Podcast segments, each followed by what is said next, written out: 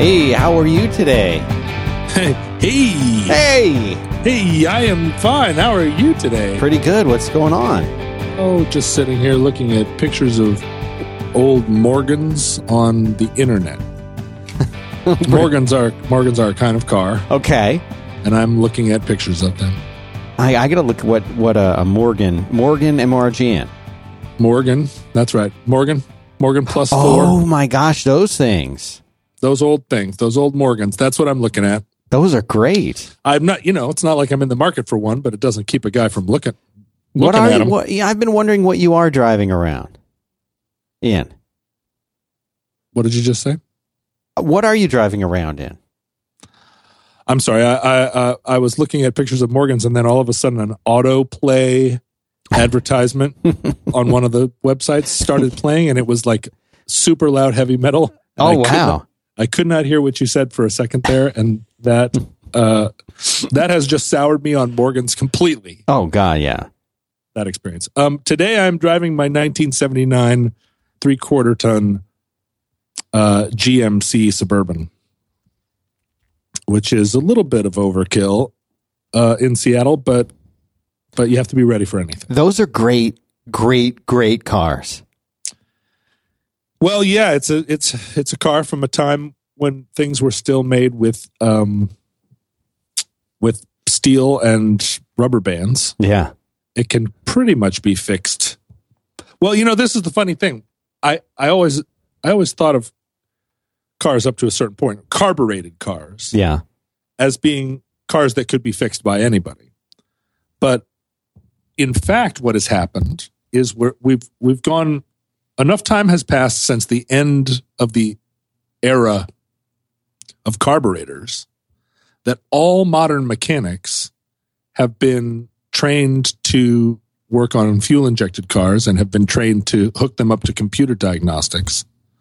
And so in fact, you take a carbureted car to a to a, a young mechanic Mhm. and they kind of don't know how to work on them.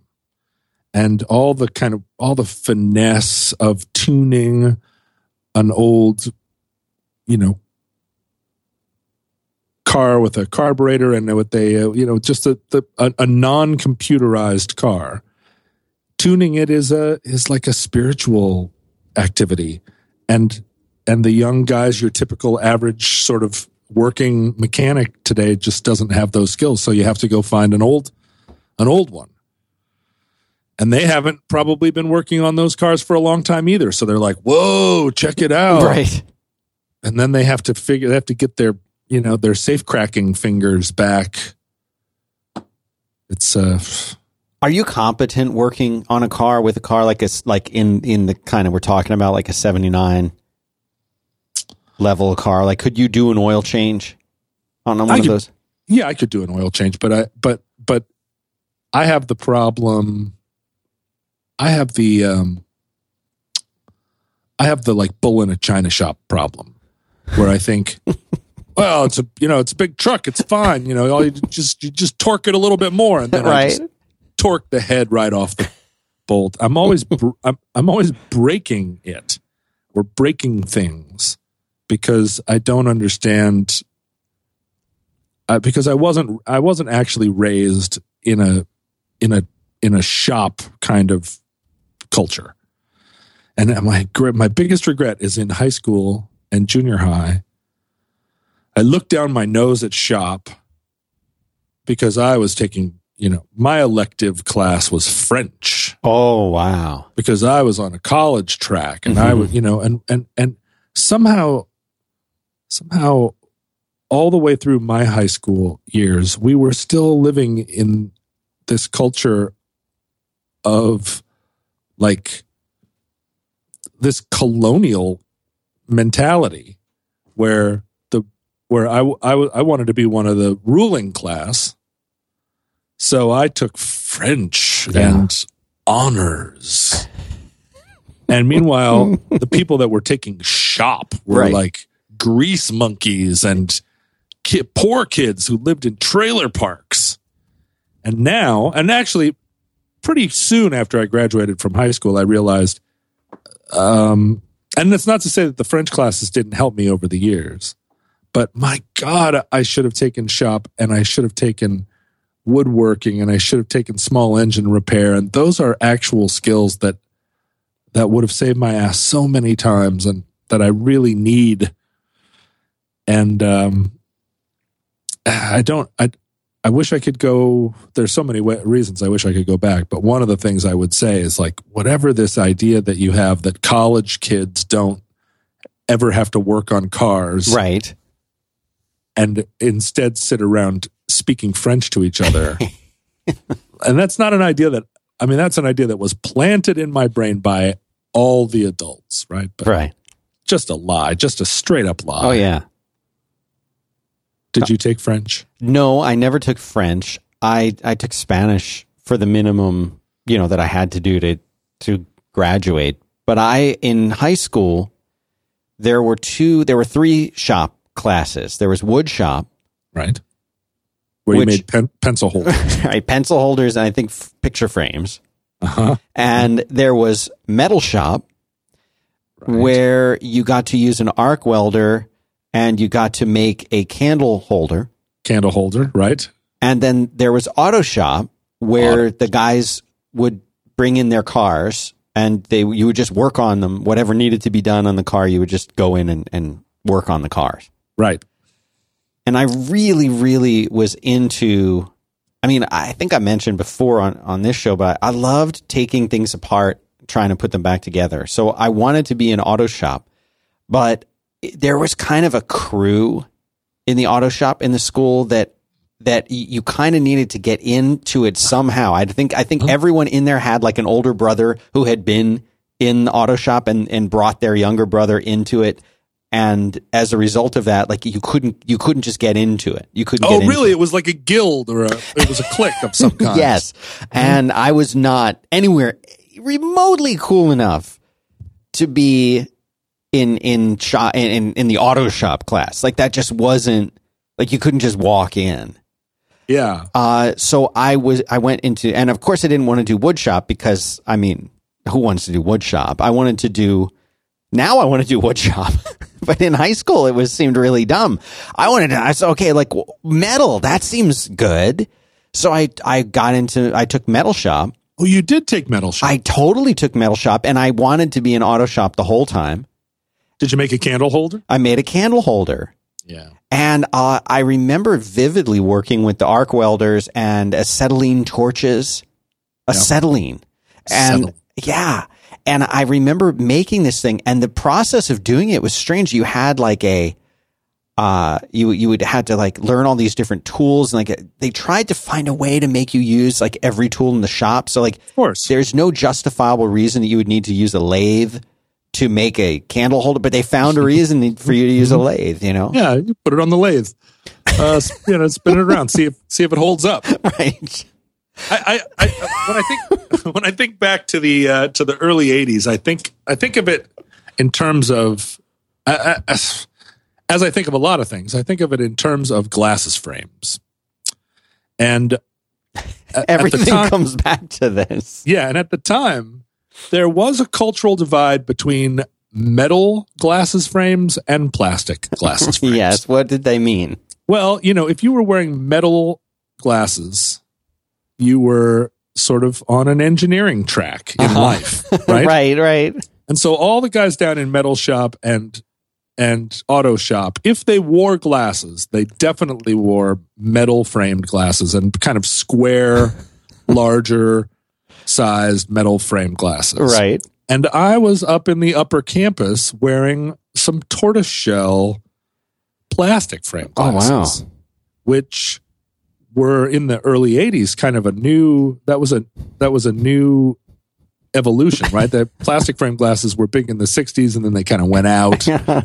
and then we were bringing them back, big round tortoiseshell glasses and it was very much a it, it, it communicated a class gulf. Oh yeah. Now you hardly ever see anyone in a in metal frame glasses because of the because it's uh, it's plastic frame glasses all the way. But even yep. a few years ago, there were still people wearing those little little tiny little sprockets uh, metal frame glasses. Sort of like the John Lennon style glasses, but not red. mm, to think what that sentence that you just said is very difficult for me to parse because a I do not remember him ever wearing red glasses, and so I don't know what you mean. And b no, um, not like his. Okay.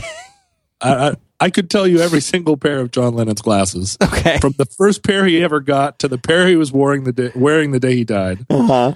and uh um and i'm so i'm trying to imagine i mean there was that pair he wore in the when he's standing in front of the statue of liberty and holding up his peace sign maybe had a little bit of a red tint although i don't think so anyway uh but i've always felt like because my first glasses i bought in 82 Uh-huh. and at that point there were very few I, I wanted i wanted my glasses to be a particular kind of thing to be a, a certain to communicate a certain thing.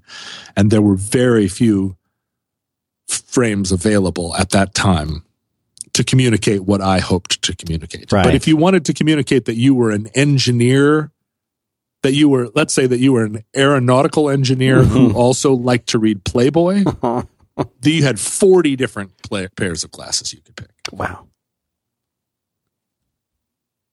So I didn't like wearing glasses. I tried to avoid wearing glasses, even though I desperately needed to be wearing them. I didn't want to. I kind of rejected it until one time Heather told me that she thought I looked good in glasses. Hmm.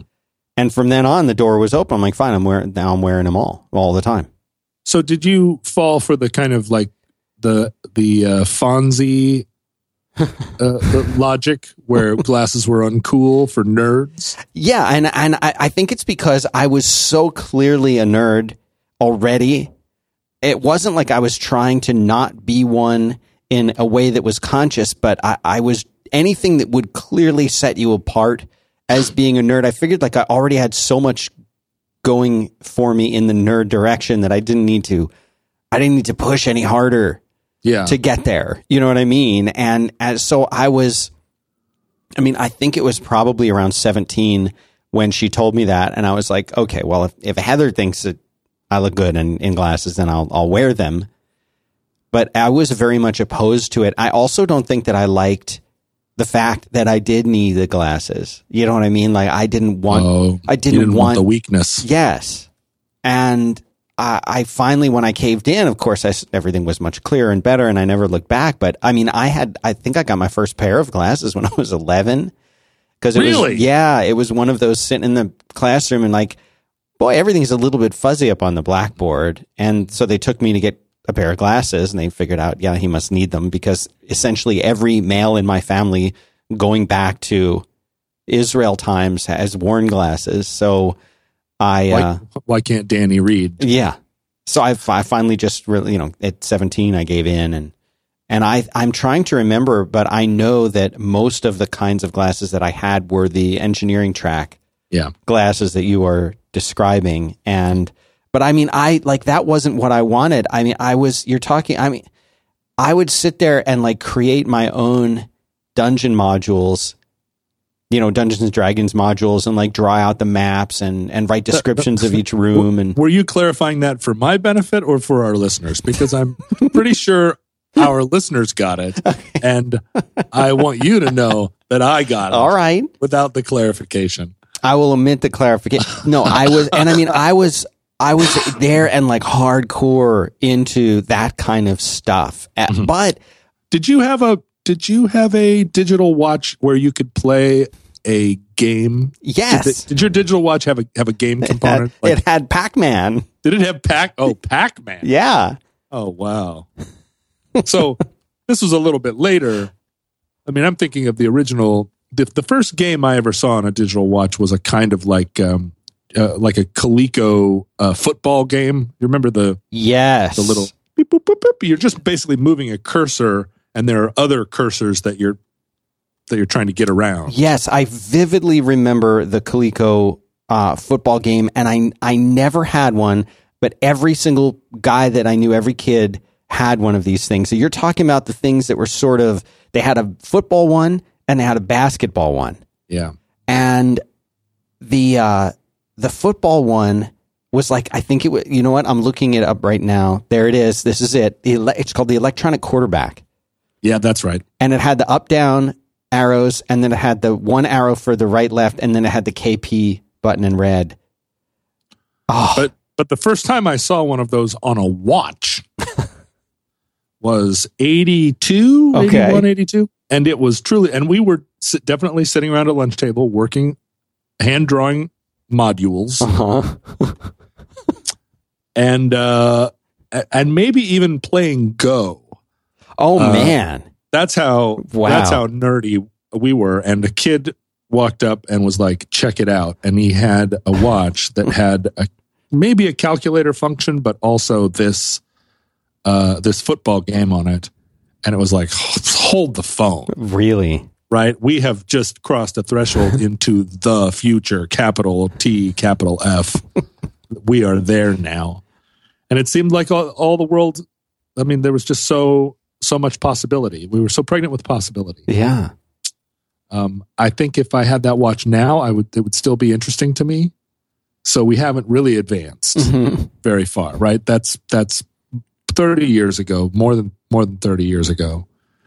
And, um, I would still probably play uh, that football game on a digital watch Oh yeah. because that's pretty much what I do. there's uh, there's at least four hours a day where I am playing Sudoku on my phone, which might as well be, uh, uh, you know, uh, armchair quarterback. Right.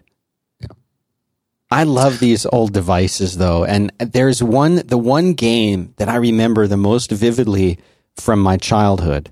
There was a Donkey Kong handheld LCD game. Mm-hmm. And it was I remember it. I remember it. the orange one. Oh my God, you're giving me some kind of strange. I don't know whether this is a sex feeling I'm having or whether this is a. I don't know what. I, I have not thought about that LCD Donkey Kong in since that since then. I'd completely forgotten that those existed. They were amazing. Amazing. Truly amazing. The most amazing thing ever. It had two screens. I'll put pictures of this into our show notes for the Two listeners. screens. 5by5.tv slash roadwork Clamshell. show. Yes. And there was a little, um, the little D pad on the left and the jump button on the right. And Oh, you would, you could, you, it was essentially a, uh, like, you know, it was as much like Donkey Kong as they could make it, but it was way more fun than the arcade. it was fantastic. Well, the how did game. I? How did I ever let that slip through my fingers? I know. I had one and too. the thing is it's not it's not the type of thing that i would have had myself i'm i'm, I'm having this memory that it was my sister's or something i mean i it was close enough to me that i was able to play it all the time Uh huh. but not so close that i that it belonged to me or that i could you know that i had any ultimate authority over it Oh, wow. And I don't know whether it was a good friend's or whether it was my sister's. I don't know. I don't know because that's not the type of thing that I, you know, there was when you're a kid, the things that you have are kind of of a of a sort, Mhm. right? I mean, if you had if you had all the D and D stuff, of course, you probably weren't also going to um, have a bunch of sports cards, but maybe. Right. I mean, I knew a lot. I had a, knew a lot of kids that had sports cards.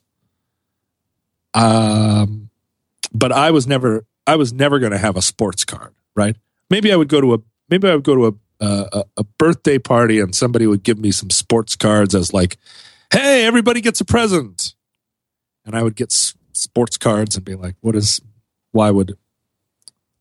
This is this is a false present. I, I know exactly what you mean. I had Star Wars cards, but I never had I never had a single unless it you know unless it was like a, something I might have bought because like I wanted gum and the only kind of gum that they might have had was with the cards. You know how the Sports cards. cards gum. Yeah. Yep. Yep. I never intentionally went and got a baseball card or anything like that. Star Wars cards, totally. And I remember there was a time where the Star Wars cards came with the Wonder Bread. Am I ro- imagining that wrong? Star Wars cards came with the Wonder Bread. I well, let me tell like you this. Let me tell you this, Dan Benjamin. My mother would not allow us to have Wonder Bread because not because she was a hippie and felt like Wonder Bread was unhealthy because that was a thought technology that came in later. My mother would not allow us to have Wonder Bread because it was too expensive. Oh man.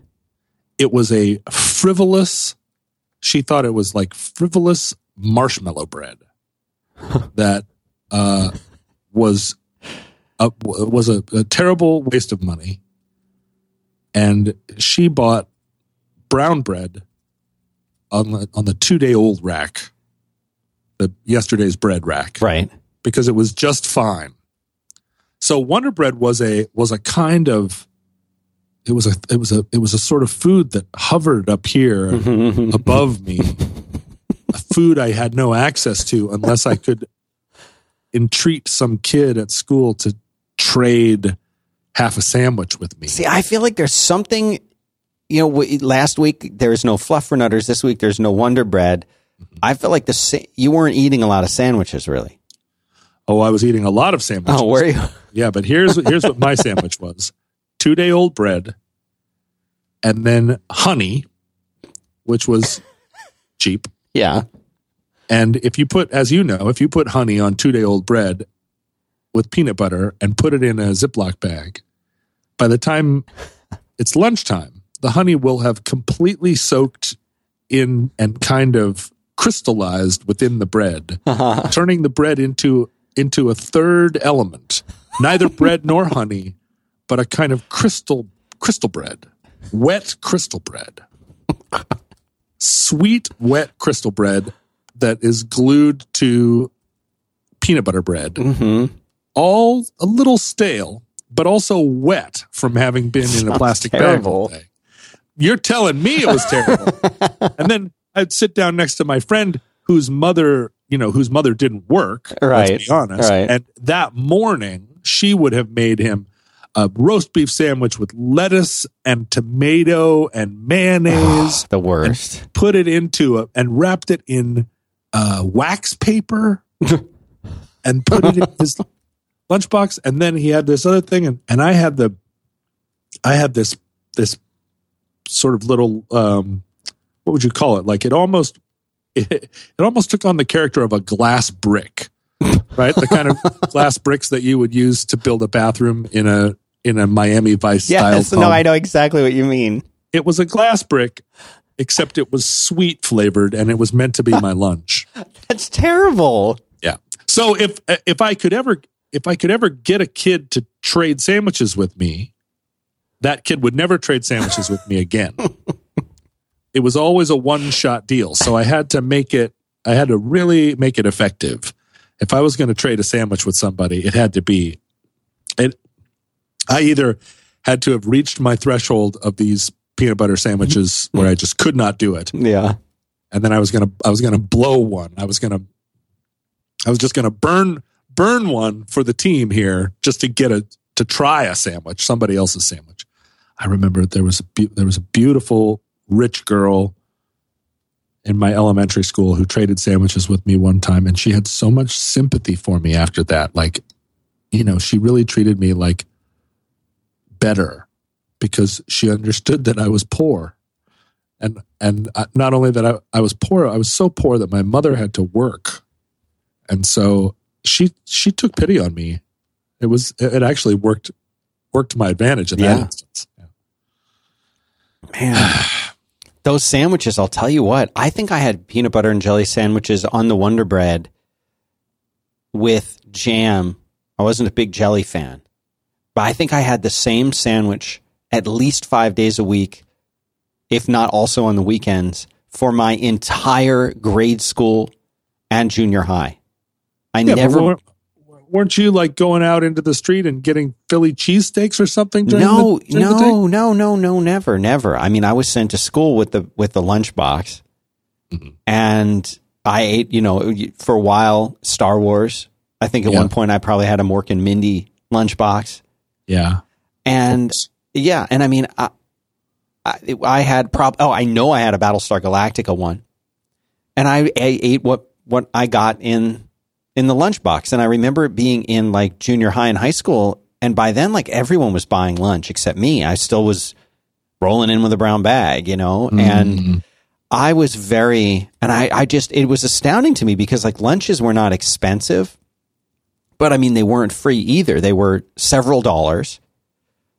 And I was just always so like envious of these kids that could go in, like they were eating hamburgers and fries and Oh, hamburgers and fries. pizza, the square, the square pizza. You know, the, the slices of pizza where it comes out, it's in a big tray and, and they would just cut it up. And I mean, like I want, I wanted that. I'm, I was probably so much better off for not eating it, but I wanted that. I uh I was thinking about lunchboxes the other day. I you know, there's a there's a there's for a long time there's been a collector collector market Oh yeah. of uh 70s lunchboxes. And I've always struggled with my memory, particularly around lunchboxes, because I didn't have that many lunchboxes, right? I mean, in the course of the of the seventies, Yeah. because I was, I I am of the age that was absolute prime lunchbox era Yes. the sweet spot for lunchboxes. Um, like a Battlestar Galactica lunchbox, I never would have touched with my hands because by the time Battlestar Galactica came out, I was too old. Oh yeah. So all the all the lunchboxes that you look at, where it's like Dukes of Hazzard lunchbox, like come on, that is past the prime. Yeah. right. The prime lunchbox era is, I like to think, you know, 76, 75 through 77. Okay. And, uh, but it, during that time, how many lunchboxes could I possibly have had? Three, maybe? right. Right. A Why new- would you need a new one? Were you destroying them or? well, no, of course not. They were made out. Of, they were made out of metal, and we were not. I was not allowed to be trendy. Um, so I had a. I probably had three or four lunchboxes, but I sat at the lunch table and looked at everyone else's lunchbox. Mm.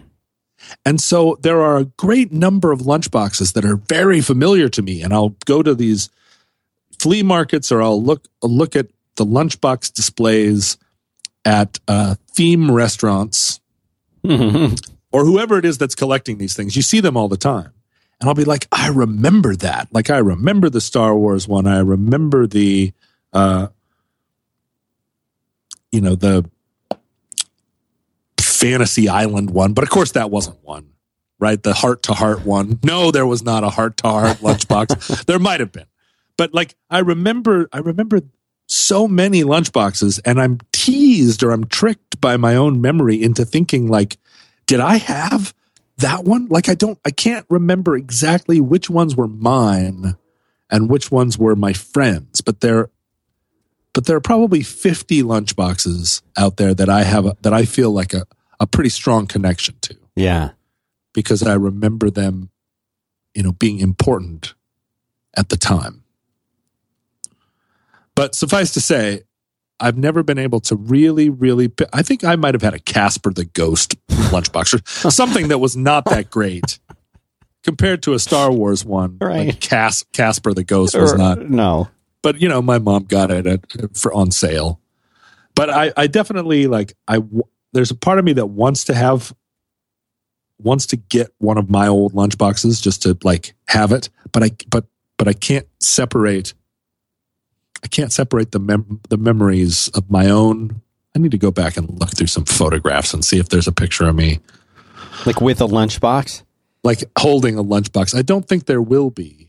I think I would know, but See, I have I I'm kind of with you in the sense that I remember lots of lunchboxes. I only can definitively say that I had two that I know absolute uh for certain that I absolutely did have. The Right. first one and I have some pictures which I'll put into our our notes. One of them was the Star Wars lunchbox that had the X-wing fighter being pursued by a Tie fighter, which is shooting at it, and the uh, the laser beams are passing just right over the Yep. top. Oh, oh, tantalizing. Yes. That that TIE fighter pilot must be so mad. Oh man. He came so close. And then inside it had a, a thermos with a yellow lid. The blue thermos was blue, yellow lid, and it had on the front of it a drawing of C3PO and R2D2 that said Star Wars, and I have found this online, and it, it is real and it does exist. And I, I don't, I'm not proud of my se- the second lunchbox that I remember as vividly as I do, but it was a Muppet Show lunchbox. Oh, come on, that's a pretty good lunchbox. I feel like I had, I, I, and and uh, it was. I'm not. I feel like I had passed the point where it was okay for me to have a oh, a, Mupp- a, a Muppet lunchbox, but I Right. remember vividly that the lunchbox was sort of a yellow plastic instead of a, a, a metal. Oh, right out of the as they transitioned away from the era of pressed tin lunchboxes. right, right. But I can't find that one anyway. Yeah, you were going. You were going into ninth grade and carrying your Muppet Well, lunchbox. it wasn't was- quite that bad, but I, as you were describing the Star Wars thermos, I remember. I, re, I, I, I, you just, you just conjured a feeling in me, which was that feeling of being a real grown up who had his own thermos. like the thermos was such a, an emblem of adulthood yeah. because you carried. I mean, when was the last time I saw somebody with a thermos? I mean, I guess it was the last time I drove through a port area Mhm. at seven o'clock in the morning and watched all the longshoremen uh, changing shifts or whatever. Like, Oh, who yeah. carries who carries a thermos anymore? But it, but it, when I was young, it seemed like everyone had a thermos. Yeah. And uh, and I remember opening that lunchbox early days, kindergarten, and and having my own thermos with its own attached cup and feeling like I had really I was a real grown up person now. Did you I ever love- have one of those the collapsible cups that would go into like it was like a little tin and you would open it and then the, it, it had like a collapsible rings that you would pull up and then you could pour your drink into it when you were done collapse it down put it back in your pocket I know I know what you're talking about. I I I, I understand what it is, but I know I never had one, and I can't imagine. I don't know how you got by without one I can't imagine why someone would give one of those to a child. Well, they gave me a plastic one, and I had it. I had it, and I loved this thing. I any excuse I had to drink out of this thing, like on the go, I'd go to a, like a water fountain. I'd be, well, I got my cup with me. Fill up the well, cup. I was very susceptible to that type of thing. uh, to to the idea that now that I had a tool, Right, I was gonna, you know, uh, now that I had a hammer, every problem looked like a nail. but- right. but but but f- more fun, right? Like now that I have a cup, I'm really thirsty.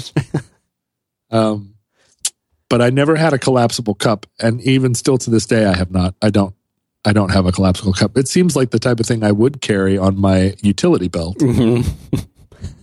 uh, along with my Leatherman and my and my Maglite, right. uh, Multi tool. a multi tool, and, a, and some and a, a, a, a big wooden spoon and a collapsible cup. It Right. should. It should.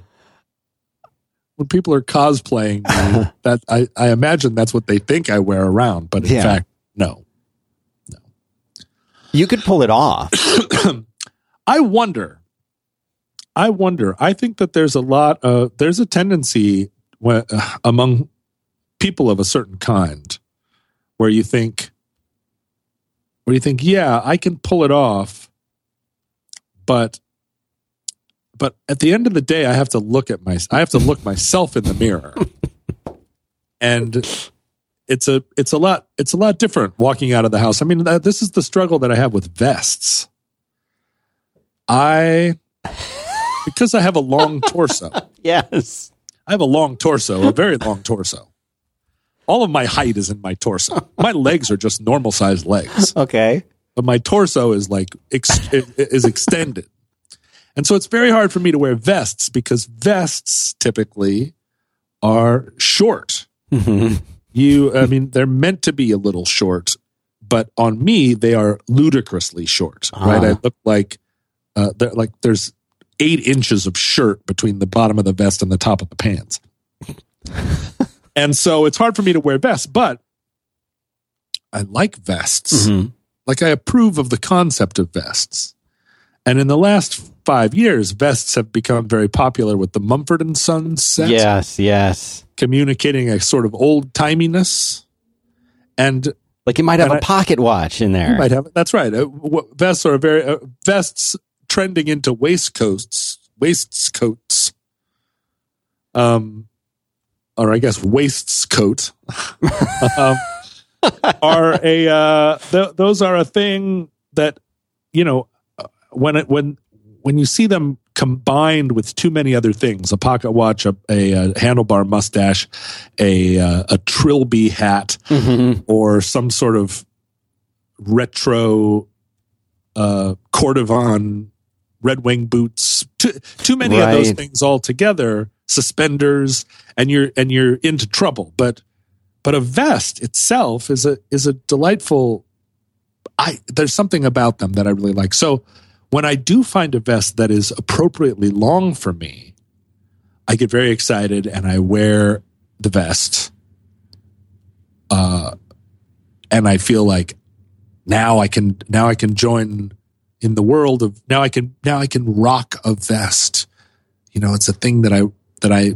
picture myself doing but then once i'm in the vest and i'm walking around and i catch a glimpse of myself in a shop window Yeah.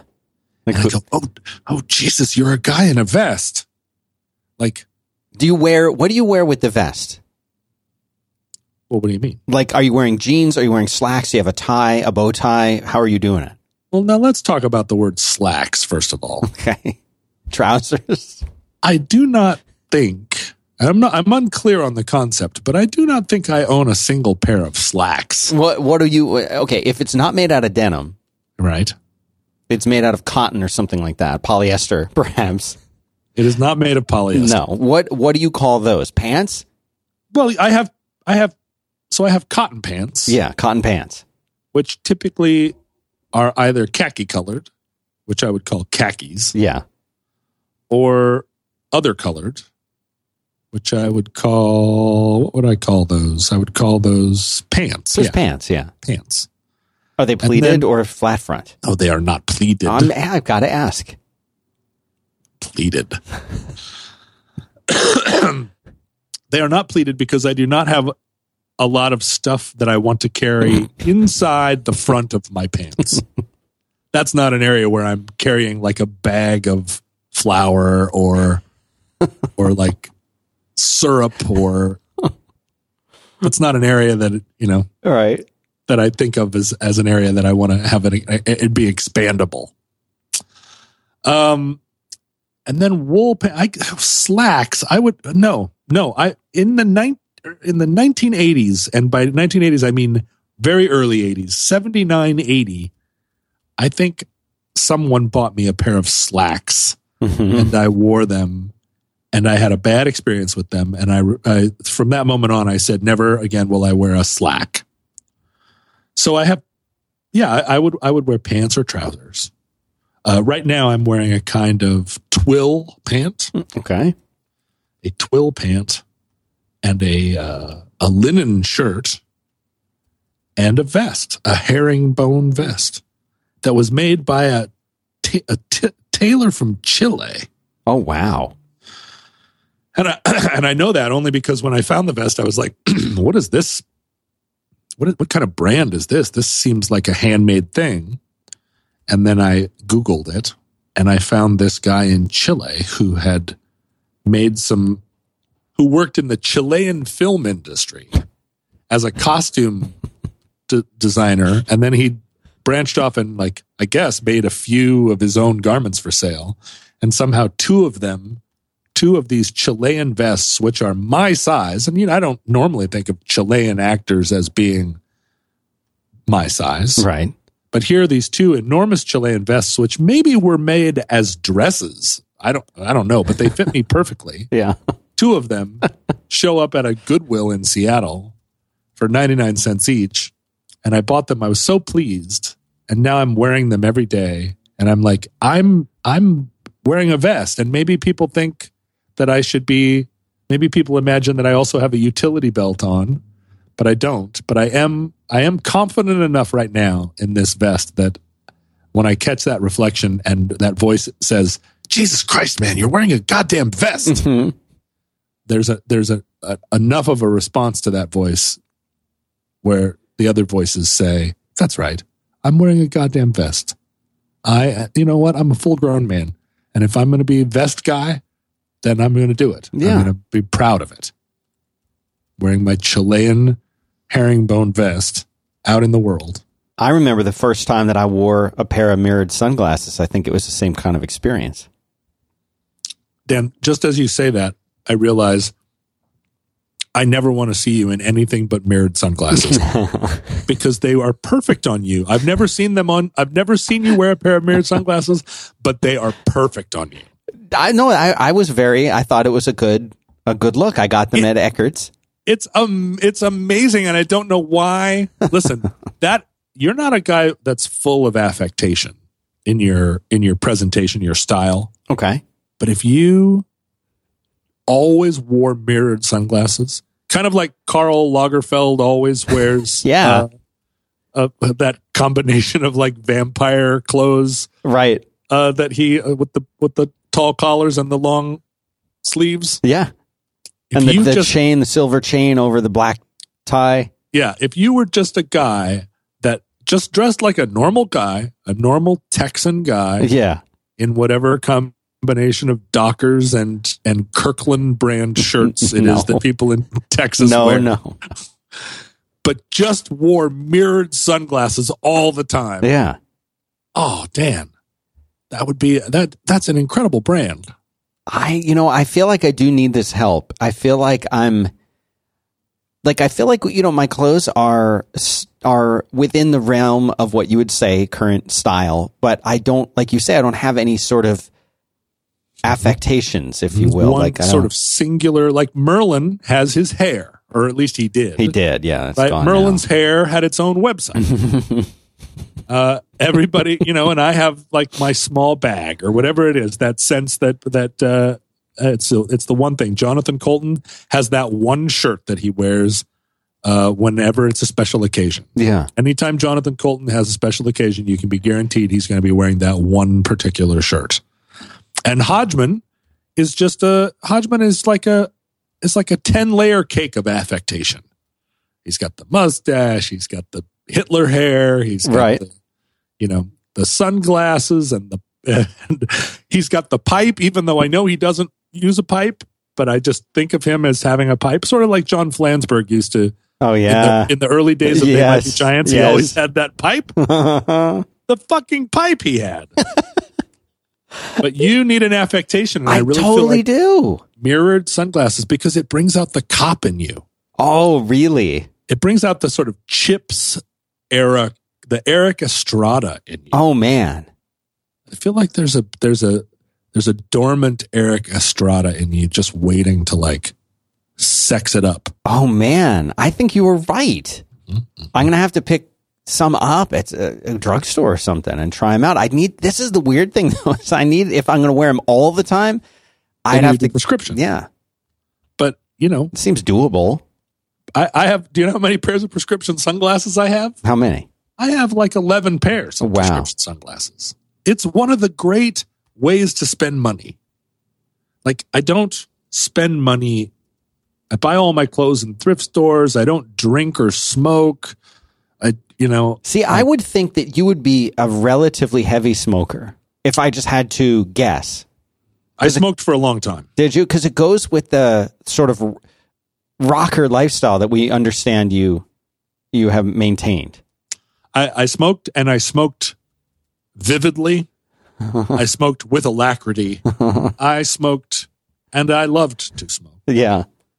I smoked uh, at all kinds of things, and I smoked uh, with so much savoir faire. Oh, I can only imagine.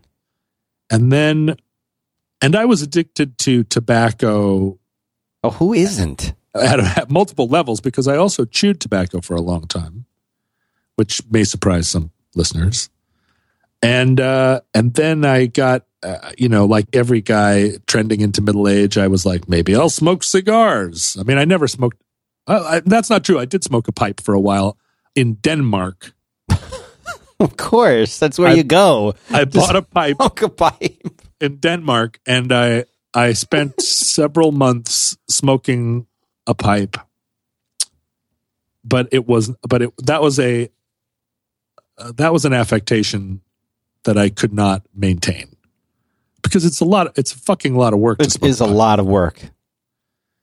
and um, and to carry a pipe around and to be the guy with a pipe, I just I couldn't I couldn't hold I couldn't hold up all the the weight of it. Well, there's a lot of accoutrements that go with it. You've got a whole lot of things to just like smoking a pipe isn't as simple as having a lighter and having a pipe. There's a lot of Right. work to to do it and keep it going, and it's better if you're sort of fishing while it's going on. Yes, You know what I mean? Like there's a lot of work. It is. It's a it's a thing. It's a it's a thing to calm busy hands. Yeah. Um, and I, you know, I I much preferred to sit and um, did. Were you a cigarette smoker? I've smoked probably all any, any never like a hookah, but all of the things you would consider mainstream tobacco stuff, whether it's cigarettes or pipes, cigars. I've I've tried all of that stuff, and every single person in my entire family, going back to the dawn of time, also smoked stuff, and Yeah. they'd be sitting there and uh, you know smoking cigarettes, and uh, and and saying you know don't do this, you know don't do what I do. Yeah, they'd be ashing their cigarette in your face and saying, "Don't smoke cigarettes." Yeah, and we'd be driving around in the middle of winter in the Dodge Dart that apparently you and I have both shared, and uh, and you know windows up. My mom's smoking in there as we're driving around, you know, and like that was just like that was, was, her brand? uh, she and my dad, I think both were Marlboro Reds before there was another kind of Marlboro, um, just Marlboros. And uh, my grandfather, I guess, to slow his habit of 55 years down, eventually switched to a pipe. And the pipe was like the most amazing thing in the world because it smelled wonderful. I mean, it was just, I loved being in the room when he was smoking his pipe because it was just the best and i loved the smell of the tobacco in the you know in in the little pouch that he would have and all of this. And and i had this one toy that i must have gotten it at the philadelphia zoo or something. And it was this plastic lion and it had a, a lever on its back that when you would press down the lever it would work against a spring and open the mouth of the lion. And he had the idea one time made the mistake of of blowing smoke into the lion and then opening the little door and the smoke sort of rolled out i, I he could i was like you got to do it again you got to do it again and so i i think i kept him smoking the pipe a lot because Just i had to fill s- your little lion with smoke. yes My mom dated a guy who um, smoked a pipe, and uh, I went through a phase where I spent a lot of time in magic shops. This is again the 1970s when a there were magic shops. right Like if you if you if you went to downtown Seattle and walked down First Avenue, it was like Sailor's Bar, Sailor's Bar, Sailor's Bar, strip club, magic shop, Sailor's Bar, uh, like uh, military surplus store, strip club, magic shop. Right. Like I don't, I don't know what was so what was so magical about that time, but it was really one of the one of the few things that you could find in in downtown hmm and I loved them. I loved magic shops, but I didn't have the patience to become a magician.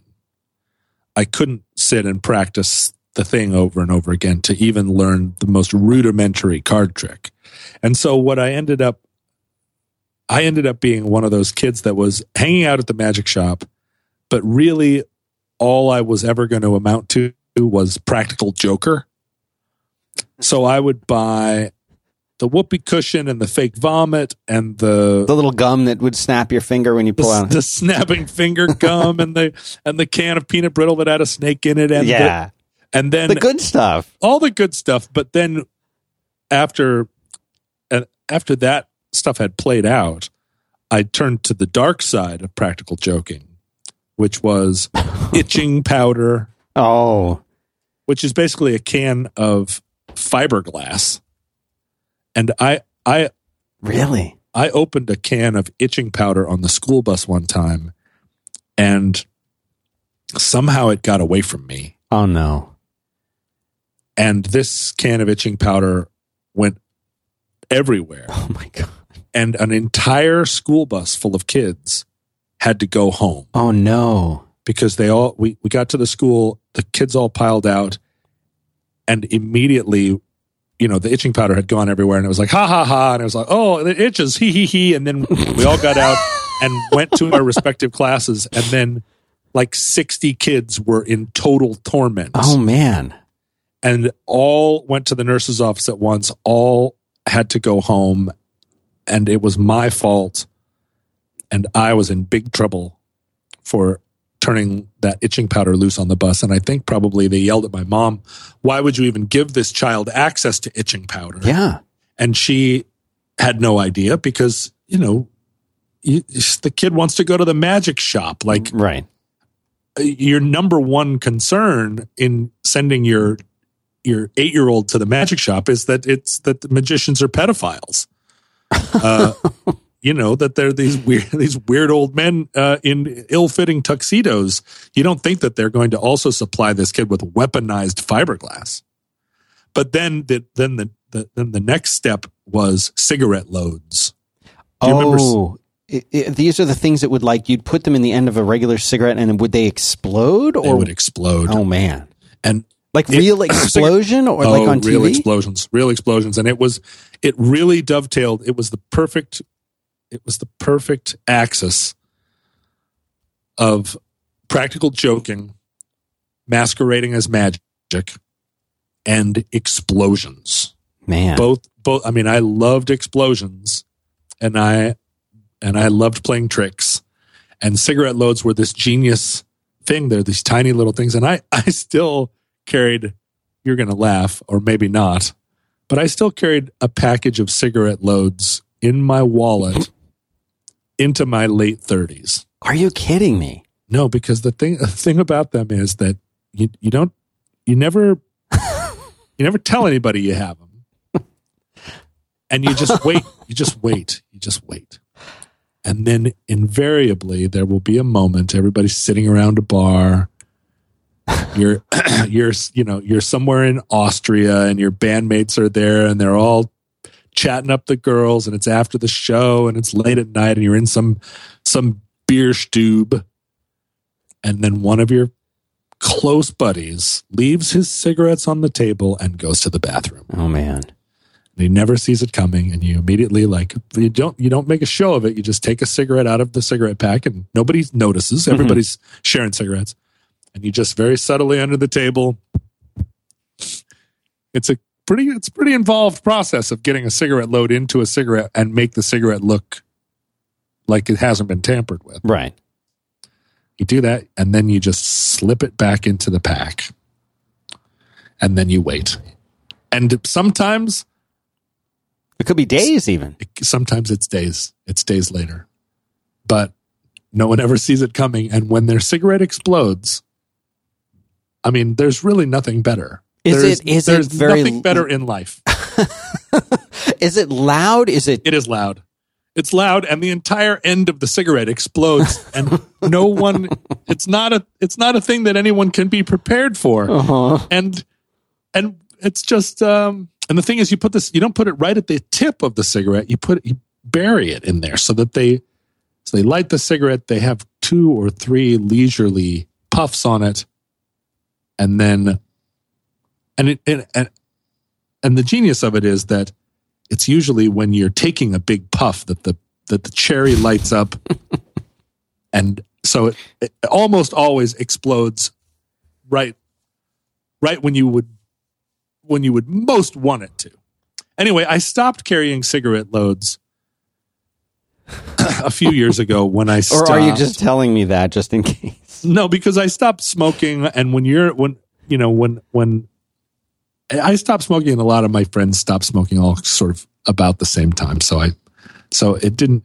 I, I remembered I remember taking the last little package of cigarette loads out of my wallet, and it had been three years since I'd last pulled that prank on somebody, and I was like, you know what? I think that I think it's just time to send these down the road. But what got me off on that was that I one time put a cigarette load in my mom's boyfriend's pipe, Whoa. Probably 1977. and his pipe exploded and it all went, you know, because the pipe is a perfect little mortar. right? The entire contents of his pipe bowl shot flaming like comets just Oh my gosh. all over the room. It was it was completely fantastic. But I was but he beat me and I was in so much trouble for so I was in trouble for so long. I was going to say, didn't uh, did weren't you afraid of, of getting beaten for something like that? Like the fear for me always kept me in line, and the the reality of it was I could have gotten away with a lot of stuff, Yeah. and um, you know I was my mom was a single mom, so I was you know pretty much just she was my parent for mo- most of my life, and she never would have beat me really for anything. I mean, I would have, you know, gotten there, there's nothing quite as uh, as troubling as you know Jewish mom guilt, but being beaten's up there. I would imagine. Um, maybe maybe it's a lot worse, but I, that the feeling of the guilt was enough to kind of keep me in line. And I did, I did, I walked a pretty straight line because of of that. You know. Yeah. Yeah, well, you know, I also had a single mom for the most part when I was young, and no one ever, I mean, she, yeah, she spanked me, and I think she spanked me with a belt a couple of times and decided it was too much trouble. um, but no one ever, I mean, nobody ever backhanded me in my family. I never got beat like, like you, like, uh, like family beats Right. but I got my ass kicked all the time by other kids. And it just, um, I could not help myself because I was also motivated by a very complex stew of guilt and fear Yeah. and shame. But, but there was something about there, there, but there was also thrill seeking, and there was nothing more thrilling than fucking with somebody, right? because of the di- because the all of the danger that went along with fucking with somebody, and the primary danger being that they were going to kick your ass. Um, but but then, you know, the all the social danger of like if you fuck with people too long, too much, you will be you will be excluded or you'll be banished or or vilified or reviled hmm and uh I was always treading that line. I always I, I always walked very close to the edge of being outcast. But somehow never never all the way never all the way to to like genuinely hated. I mean, I was hated by some people, but I always I always just considered them like the weak the weakers. If you if if you if you really hated me, it just meant that you couldn't hang. Um, but I was I was I was probably genuinely terrible. I mean, I when I think back, you know, a real Dennis the Menace Yeah. kind of critter, where it was just like Like a tr- like a troublemaker. a trouble a troublemaker. Yeah. yeah. yeah. I, I was I was just always stirring it up, and um, and in trouble. And you know, and my mom was not a trouble. She did not like to invite trouble or notice. Right. So I was a real. I mean, that was where the guilt and shame came in. I did not want to to bring trouble down on my mom hmm because I knew that it plagued her, but I couldn't help myself. See, it's interesting because like well, we can get to do our sponsor break, but I have a story to tell you of something I did that is was truly terrible. Uh, and I'll tell you after I tell you about our sponsor. It's Oh, Ca- boy. it- Casper. Oh, Casper, Casper. They are an online retailer of premium mattresses. Casper mattresses. Casper mattresses. And this is this is the weird thing about the uh, the mattress industry is that Oh, oh, wait a minute. You you know a weird thing about the mattress I, industry? I do. Okay, I'm I'm dying to hear it.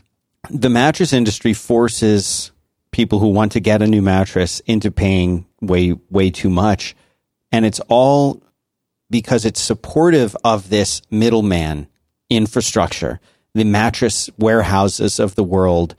You're telling me that there is a mattress conspiracy. Yes. conspiracy, Yes. a global mattress conspiracy, where prices are ridiculously inflated, and I agree that they are, yes. to support this like unsustainable Yeah. mattress middleman culture. Yes.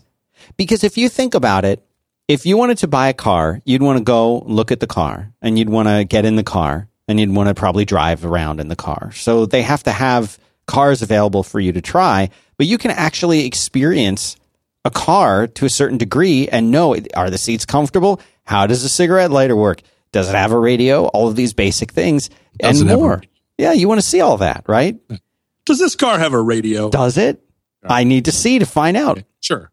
But when Go to the car dealer. when you're testing out a bed, it's it's a it's a it's a sham because you don't really get to lay on the bed the way you would really lay on a bed if it was in your house. You're Right, laying you on a bed in shoes on.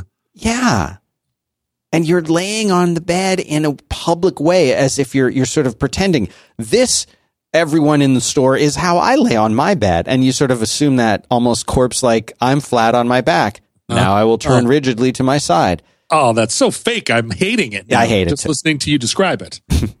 so how does Casper? Uh, how does Casper uh, uh, upend this this process? Well, they cut out the middleman completely. Are they afraid? Are, do, are is Casper afraid of cutting out the middleman? That this conspiracy will turn on it like a snake? You know, I would say they're not because they they are uh, they're doing a whole lot with podcasts, and I think they understand that podcasters are willing to try something. Podcast listeners, especially, are willing to try something new.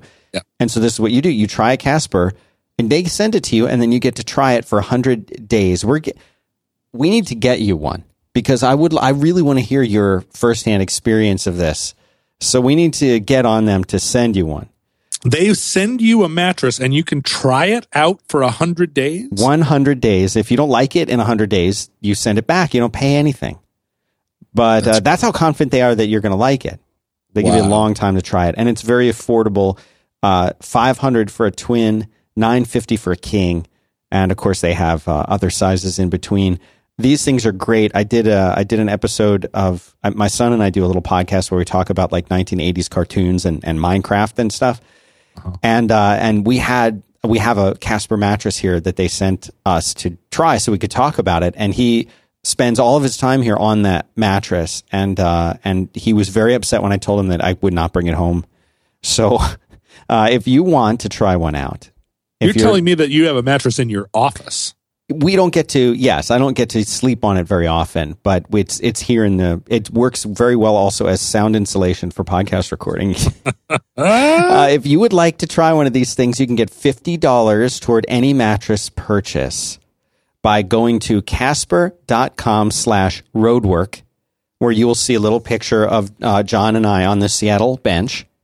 And uh, you will save $50 terms and conditions apply but uh, you're going to get 50 bucks off. So thank you very much to Casper. That URL is casper.com slash roadwork. The code to get your 50 bucks off is roadwork. Thanks very much to them for supporting us doing this show. I feel like our, our I feel like our next roadwork show photo should be you and me on a Casper, On Casper. mattress. If they want to send a, a, a mattress to you, I think I think they they need to. We'll get on that. We'll make sure you get one. I need a lot. I I need a lot of mattresses. What size mattress do you want? Well, I so I've never had a California King, even though I am a huge person and normal mattresses do not work for me. Mm-hmm. Right? Like I, my nose is off the end of the bed on one end, and my toes are off the end of the bed on the other end, and so I can only sleep in beds at a diagonal. Um, and that means that I cannot share a bed with another person. You're really that that tall that you have to be at an angle. I have to be at an angle on a normal sized bed in order to have my and and and even then, like my arms are flopping off Oh my gosh.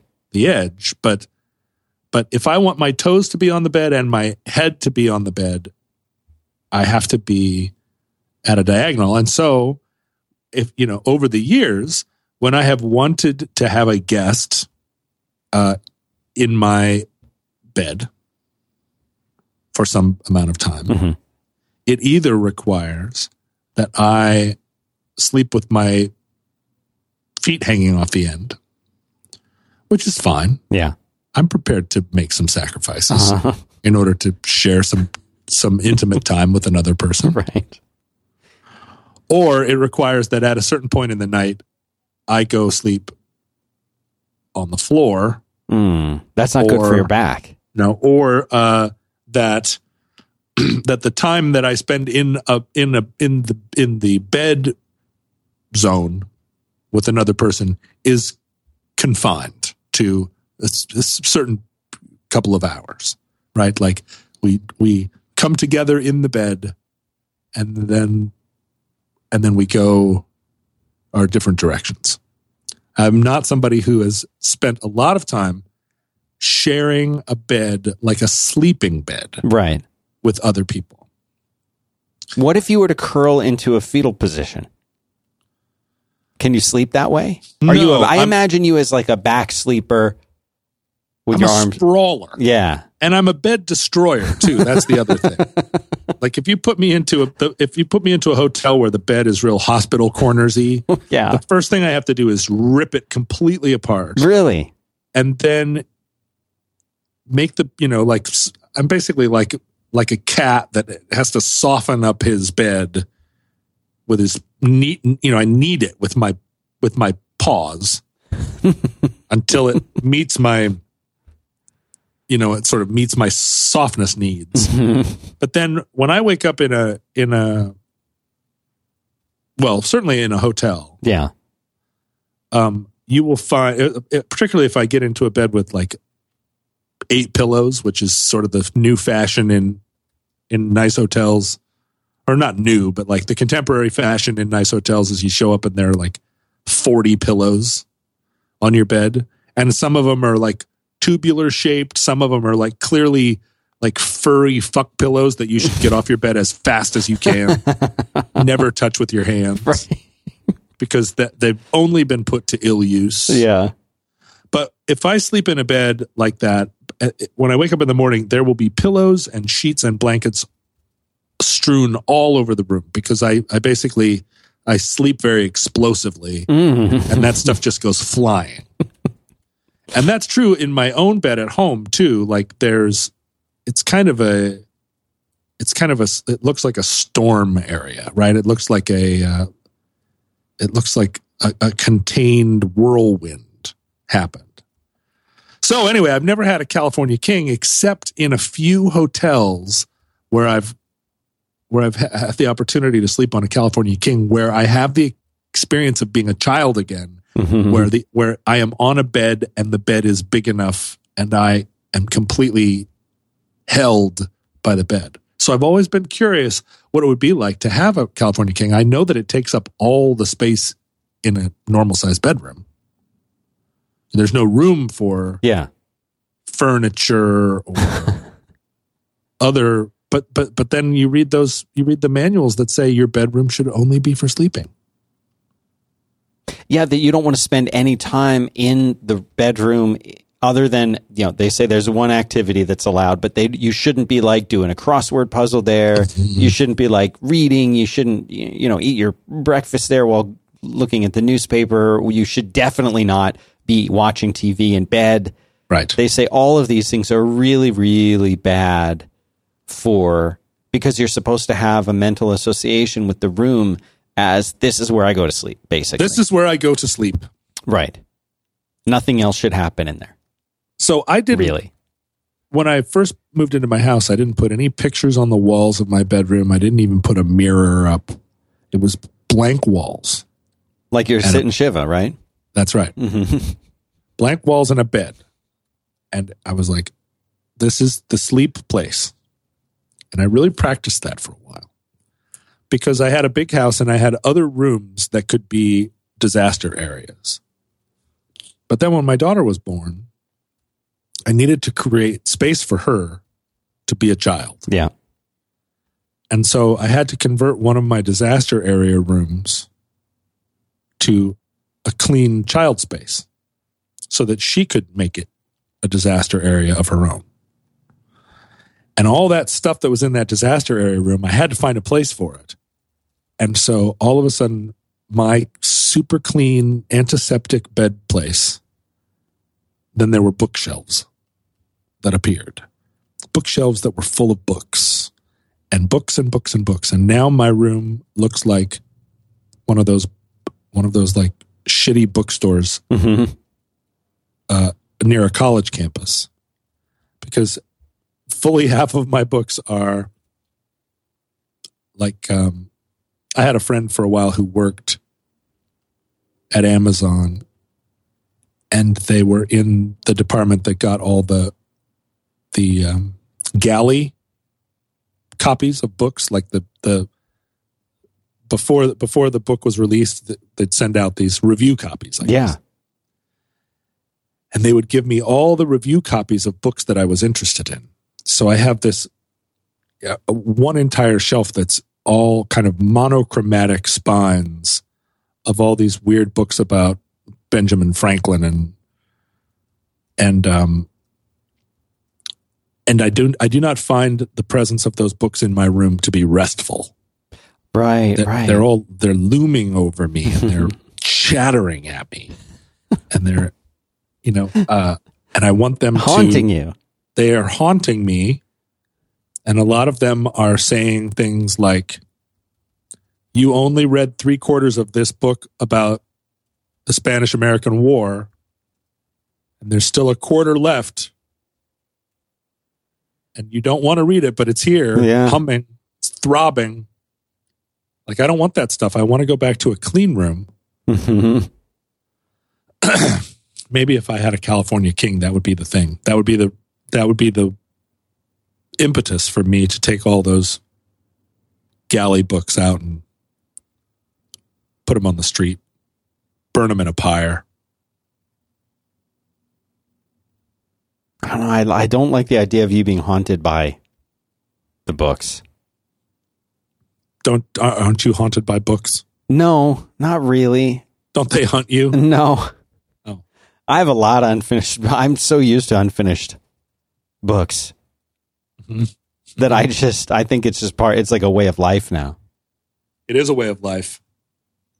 Is your house like big? Is it like a big house? Like, are there a lot of, lots of, like, what does it look like? Is it, is it, is it really old? Is it a newer place? Is it, are there lots of, you see, because when I imagine Seattle, I imagine the, the sort of rich, dense green trees and shrubs and everything all around it, and the sort of always sort of damp wetness in the air. Well, that's the old Seattle for sure. Back when it used to rain, Yeah. back before the water wars started Yeah. in the in the great climate upheaval of the early 21st century Yeah. um, when food was still was still available Right. but you could see the storm clouds on the horizon. Um, my house was built in 1912 1916 Yeah.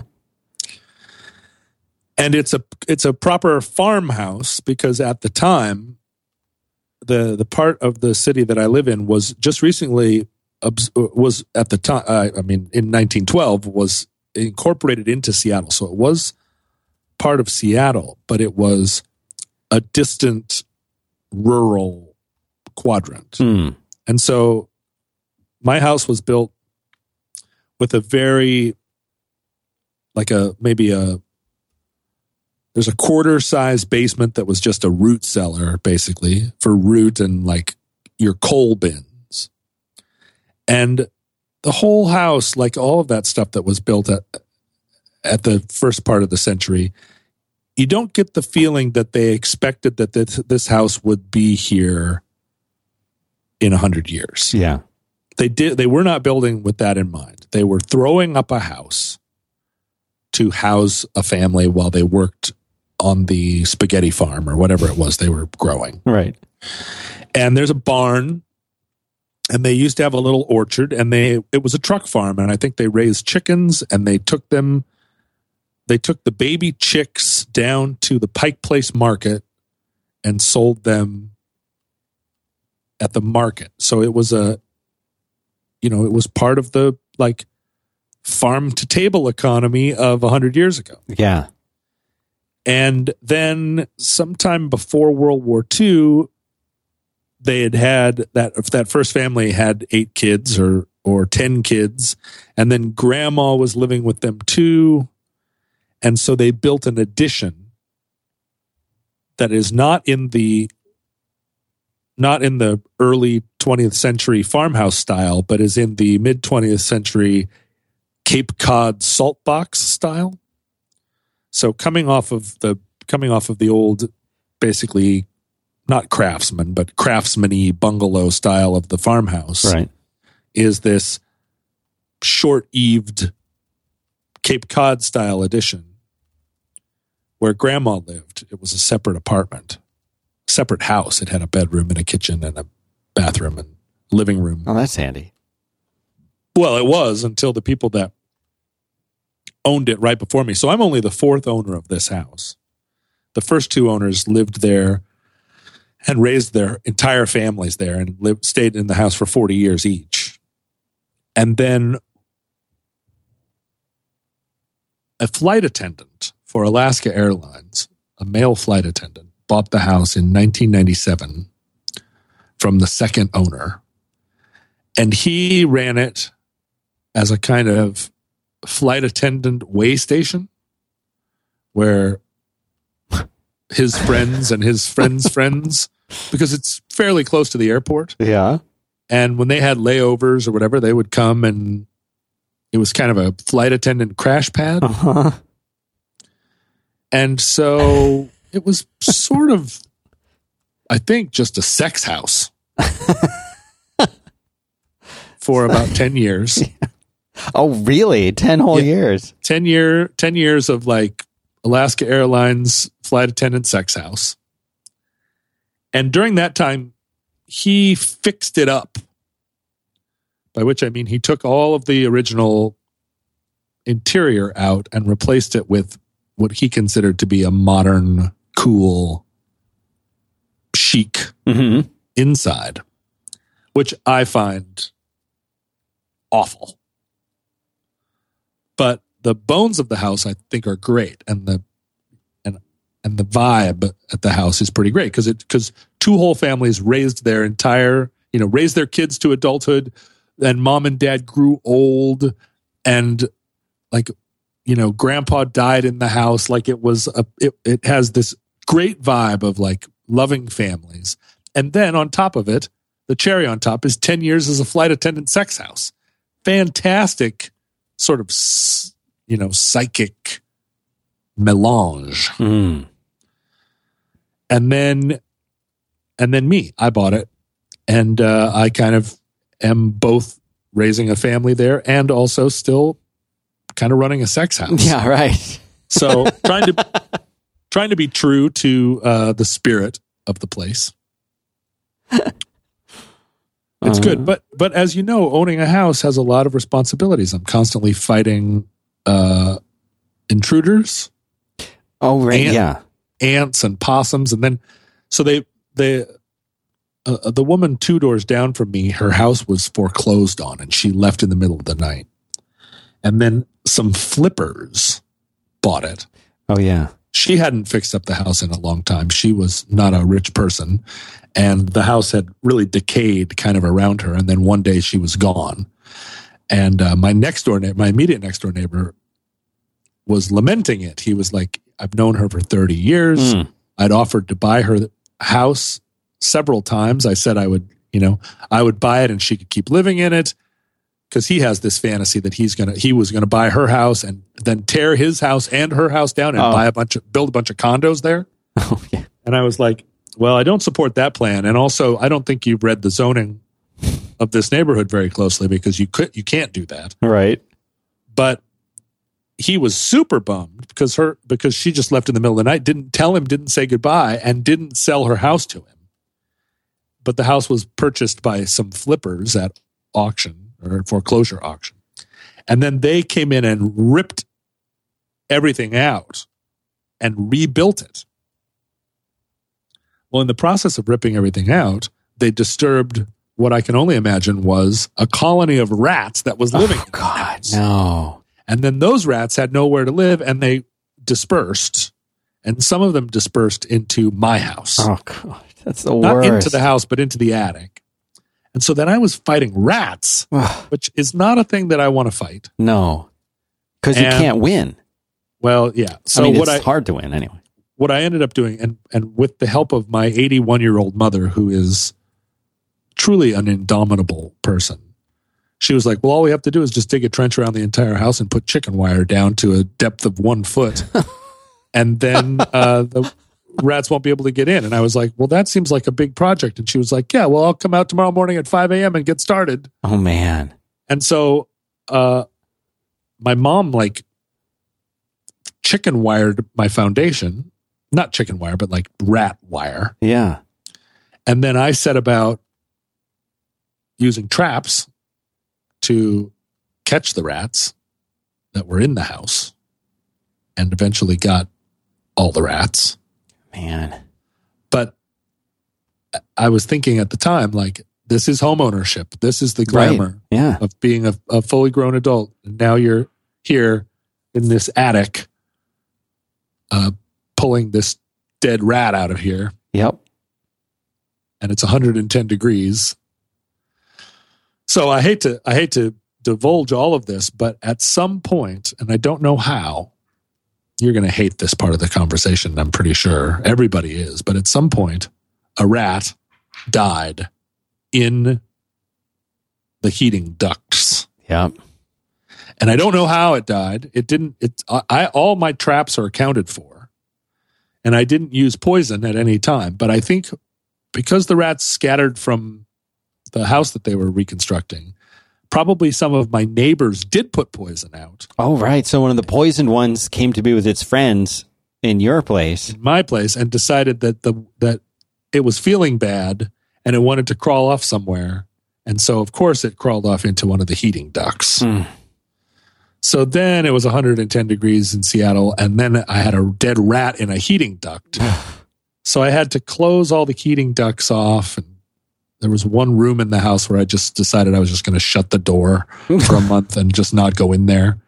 And so I'm waiting basically for this dead rat to mummify because there's no way to get to it. It's just in there somewhere. I can't, I can never find it and all it's ever going to be is this this mummy somewhere and when the winter comes and i turn on the heat again there's just going to always be just the slight Uh, mummified rat vibe I've got something worse. you have something worse than that Yes. We had, uh, I think it was our second house. We had bought in a, a lovely area of Central Florida called Winter Park, Florida. Very nice little area.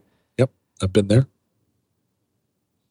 It, they're sort of the older homes that are there. The whole area kind of was built in the 50s. So most of the homes in are either these kind of amazing custom homes, a lot of which are very new, multi-million dollar homes built by very wealthy people, or there's uh, traditional 1950s ranch style homes. Yep. We were in the ranch style home and the people who had owned it before they hadn't really done that much to it. So it was still kind of in its original state. Like it had new carpet but like if you know that I, and I, I think this style is supposed to be like what they would have called like an italian style kitchen which is sort mm. of the, the darker wood with the black metal handles on everything that are Oh. you know what i'm talking about? Yeah. I don't know what the name of that is, but that, you know that style of of house, and Right. it had like an in wall oven, but not like the cool modern kind, but like the original kind.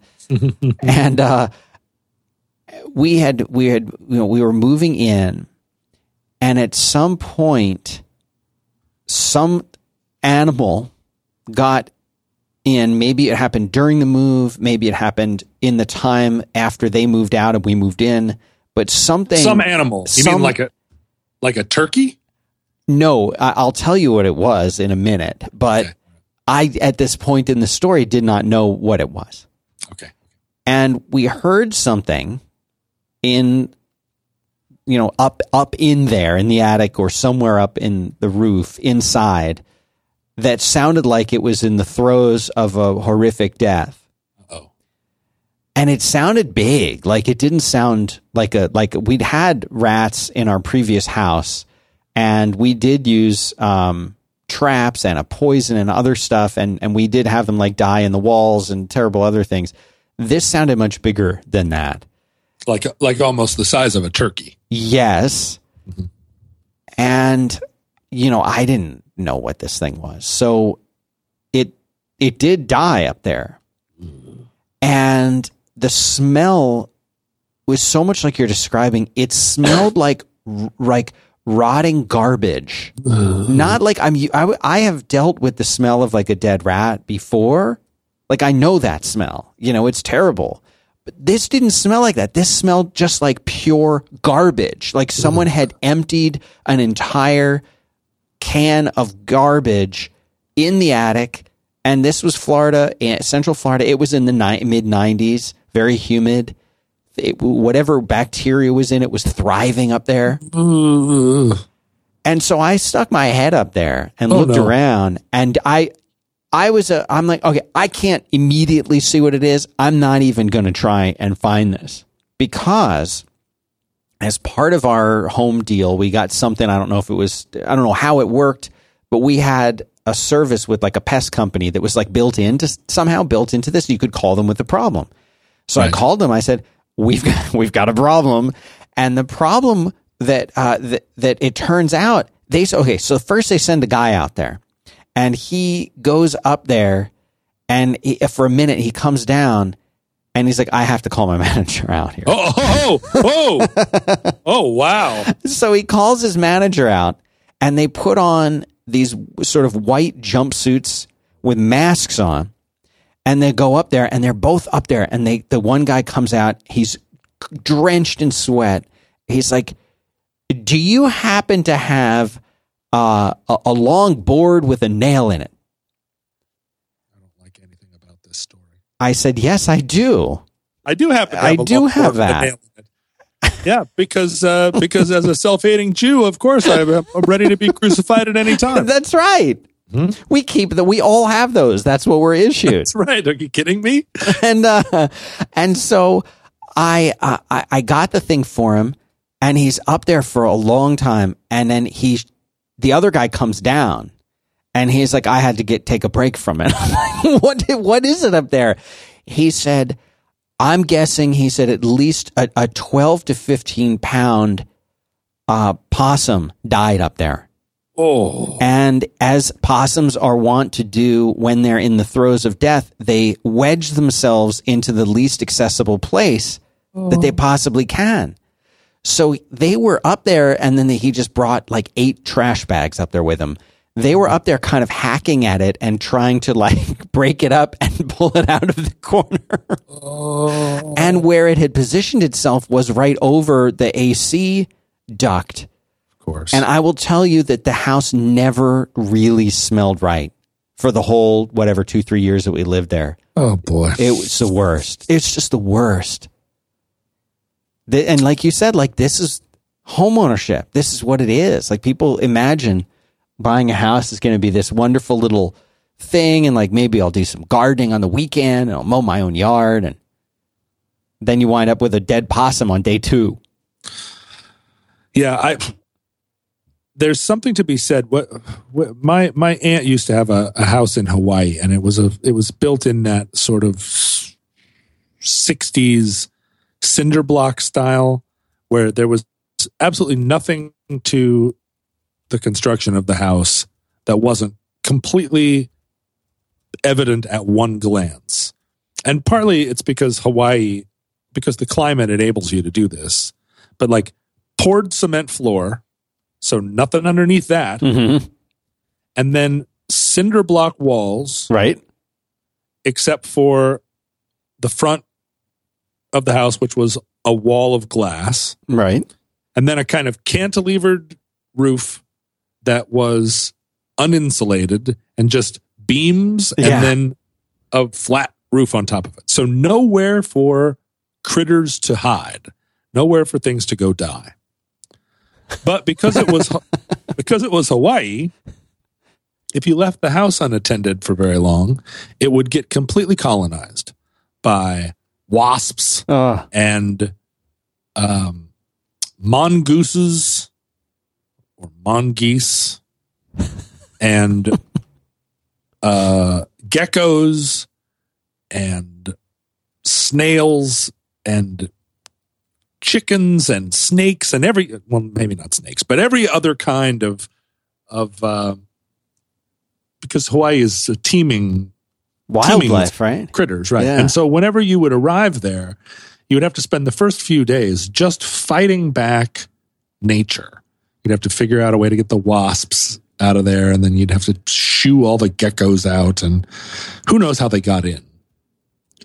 But at least there were no there were there was nowhere for a possum to crawl and crawl up into a crawl space and die. Mm.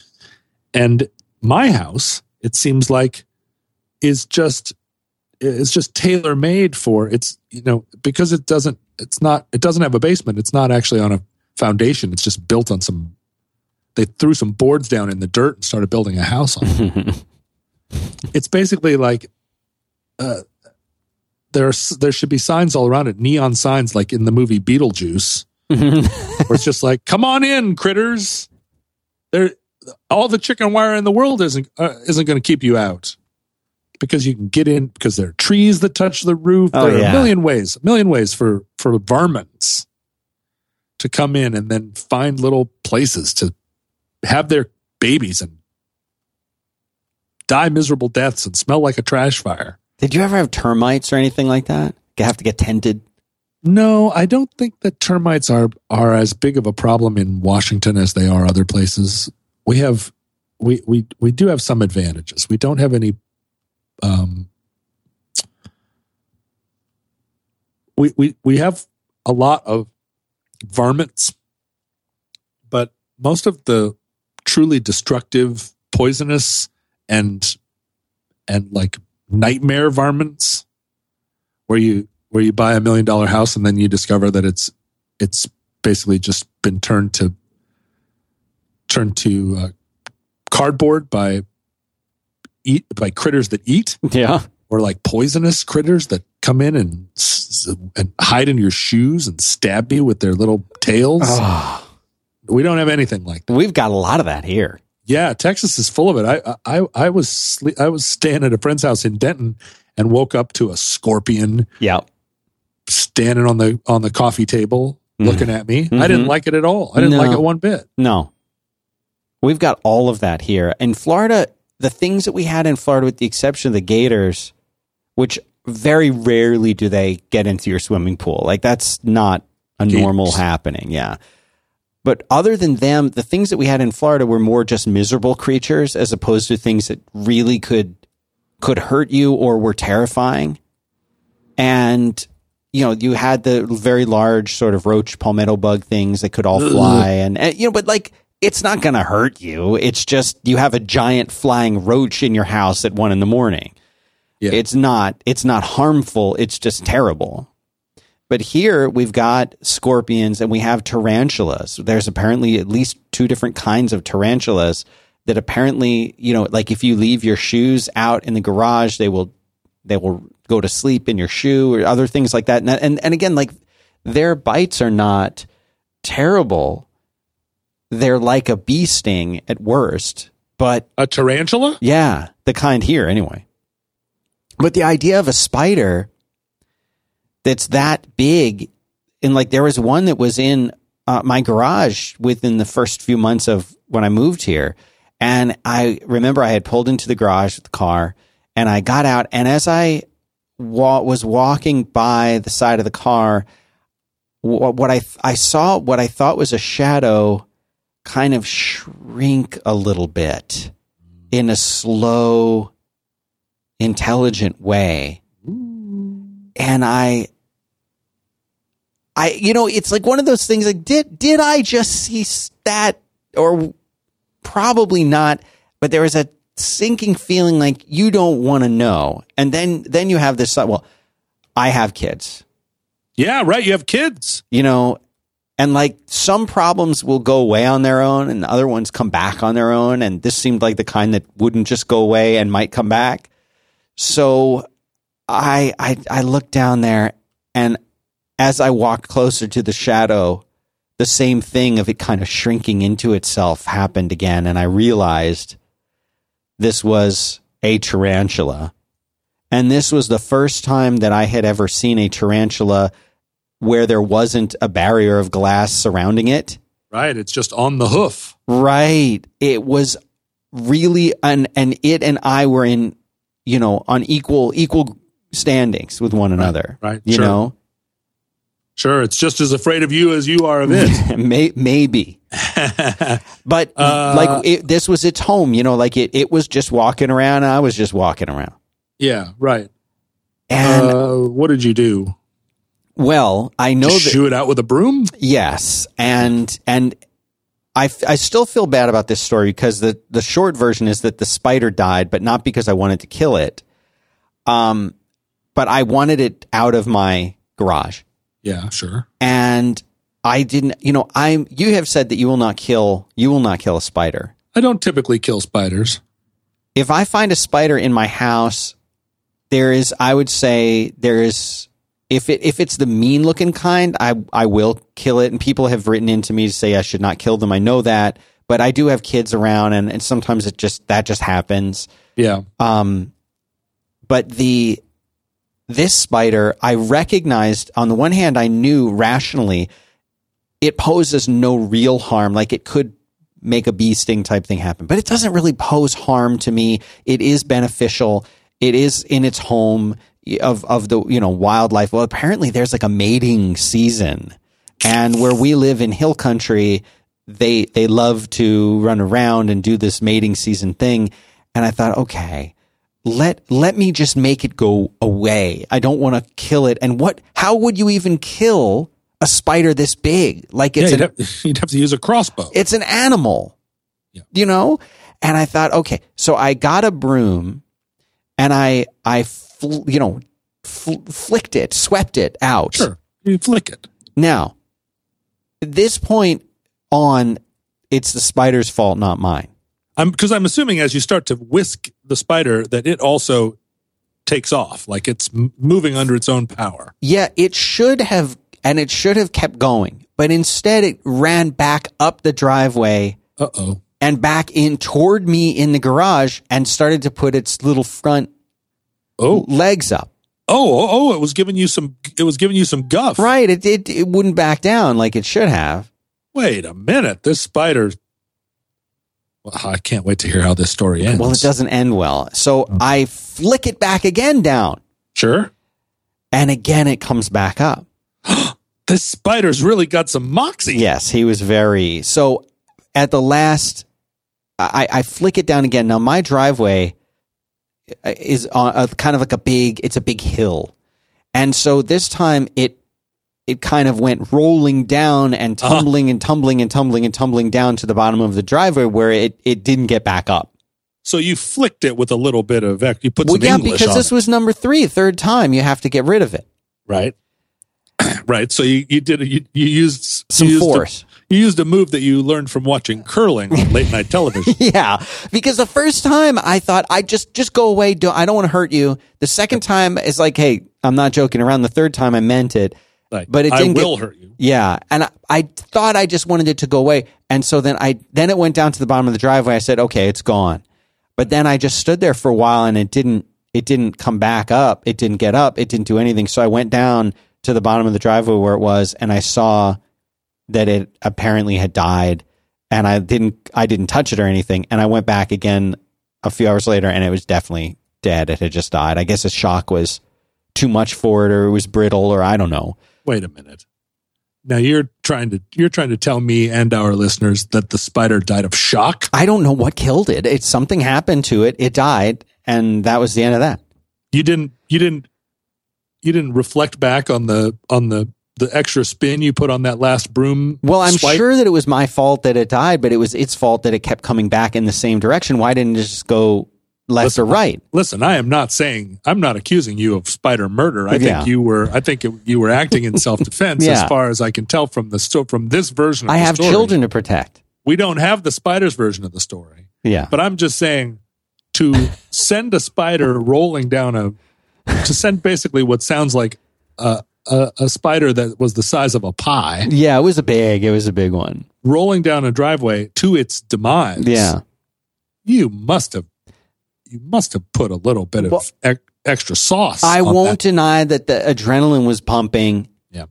And I was a li- now what you must know about me, and we haven't really talked about this, is that I won't say I, I have a an arachnophobia per se, but I have a different kind of relationship to spiders than the average person. In that, in that I am fairly spider averse, mm-hmm. and at times in my life I have been very afraid of spiders and very much kill, kill, kill kind of an attitude. Faster pussycat yes, go go. I was wondering if you would say that, but uh, very much a, a an anti spider kind of person. And uh, some of our listeners mentioned that they were sad that in the episodes where you filled in for Merlin on Back to Work that I didn't bring up the my spider sense and the theory that I have about my ability to, to create spiders. Does it tingle? Kind Your, of. your spider sense? Now wait a minute. So did you overcome your spider fear in a kind of G. Gordon Liddy way by tying yourself into a tree during a lightning storm and and eating a spider or something? What did you do? Well, How how how are you less afraid of spiders now than you were before? dealing with a tarantula really helped. And a few months before that, I had been, um, I had put my kid in the in the tub. They were going to get a bath or something like that, and there there was a spider in the tub, and it was walking toward my child, and I was the only thing that was going to, you know, like I couldn't I couldn't just leave. You know what I mean? Like I had to do, I had to do something. And my normal at response when I saw a spider was just leave the house, you know, but I couldn't because my kid was there. I had to save my kid and I, I destroyed the spider and I, it was very big and I destroyed it and I killed it. And I realized at this time that like this, I had an inner strength, the mama lion inside of me, you know, stepped to the forefront and I protected my child from the spider. And I realized that maybe spiders weren't something I need to be so afraid of. So that was like step one. Right. And, and then dealing with the tarantula was step two in overcoming the, the fear. And so now I'm, I'm, I'm more, I don't like spiders, but I'm much, much more relaxed when I encounter one. That's good. I I uh, I have a good friend who is spider averse, and I get phone calls at all hours of the day and night to come over and get the spider off the ceiling. Oh, the ceiling is, that's something I'd still be, yeah. And I and I and I feel like you know for a while it was cute, then it was maybe not cute but charming or But now I just feel like, ah, God damn it! All right, here I come, and I get, get the spider. And the, you know, we have big spiders here in Seattle, Oh, do you? but they are none of them. You know that w- people talk about the brown recluse, Yes, that's a terrible fear of mine. We Yeah. have Oh. those in Texas and the black widow. and they say that we have them here, but you know, ninety nine percent of the spiders that you see here are just. I mean, there's a lot of variety. I have a barn, right? So I see. Wait, your house has a barn too? I do have a barn, and and I see a tremendous variety of spiders because spiders love a barn. That's a thing maybe you didn't know about them. if you built a barn on your property, all the spiders would congregate there. Uh, spiders like a barn, but they also like to build a web right in front of the front gate of your house Yes. where it's right in your face. Uh, but you know, spiders like I, I have I have a pretty good relationship with spiders, but but a couple of years ago, and I, I am so upset at myself because I had an iPhone at this point, and I did not think to film this event. But I was, it was late summer and I was watching a spider in her web out in front of my house and I was kind of watching her for a while. And then I noticed that uh, another spider had was approaching her web. And then I saw with my own eyes a thing which I had read about and seen maybe Uh, uh, on film strips. But I watched as this spider came to the edge of her web and started plucking the strings of her web. Wow. Sending her, playing her a song. And I watched her respond in, from the center of her web, like turn to face this other spider. And he played this song and then he came into her web and got a little closer to her and was the whole time playing, playing, playing on her on her silk. Wow. And she let him get closer and closer and closer. And he's playing the song, playing the song frantically, frantically. And he's much smaller than she is. Yeah. Playing, playing, playing, and got closer and closer. And she's in the center of her web. And he, and she has her feelers out on, you know, her, she has her, her arms all touching different strings of her web and he's playing all these different strings and you can really see them communicating and she is really picking up what he's laying down yeah and he gets all the way up to where he's right on top of her right you know next to her and he's playing the strings and now he's like touching her mm. With his and you know and but but kind of very tentative and like snake charmery oh, kind of yeah. like you know wah wah wah sort of hypnotizing. And then she just grabs him fangs him oh man. spins him. And then keeps spinning him wrapping him in silk until he's just a tiny little uh clump Ugh. and sticks him in her web. And I'm watching this and I'm just like, holy shit. Yeah. I am watching some mutual of Omaha's Wild Kingdom right in my front yard. And wh- I don't know why. I mean, I spend not an inconsiderable amount of time in the fall watching spiders do their do their business. yeah But I just picked this. I was just already watching her. Uh, and just happened to be watching her when this guy shows up. So I'm like, this is inc- that that was incredible. And then while I'm she stows him in her web and goes back to the center and I shit you not another spider shows up on a different part of her web and starts playing the song. oh man And I'm like, what the holy crap? She must be sending out some major spider pheromones yeah and every boy spider in the county, and she was a very impressive spider, quite beautiful. So he starts playing the song, and she now turns to face him. And he does the exact same thing, plays the song, plays the song, creeps into her web, creeps, creeps, creeps, plays the song, plays the song, gets right up close to her, you know, snake charmer feelers. She's very focused, very, you know, still. And then pow, nabs him, fangs him, spins him. Then he's a blob. what is it Then do she you- parks him somewhere. what do you think it is about the males that she didn't like or was she just was- hungry It was all I could think about. Like these guys are doing everything right. They're they're playing the song. right. They are brave and bold yeah. and musical. And they make it all the way. They they and I don't know whether from the moment he starts playing the song at the edge of the web that she's just like not you buddy but come on. Or whether she's like I like this song. Sure. Like maybe. I, I can't tell I can't tell whether she's like maybe maybe and I don't know whether she's sending stuff back to him through the web that I can't see. he's making a big show of it, right? He's really plucking.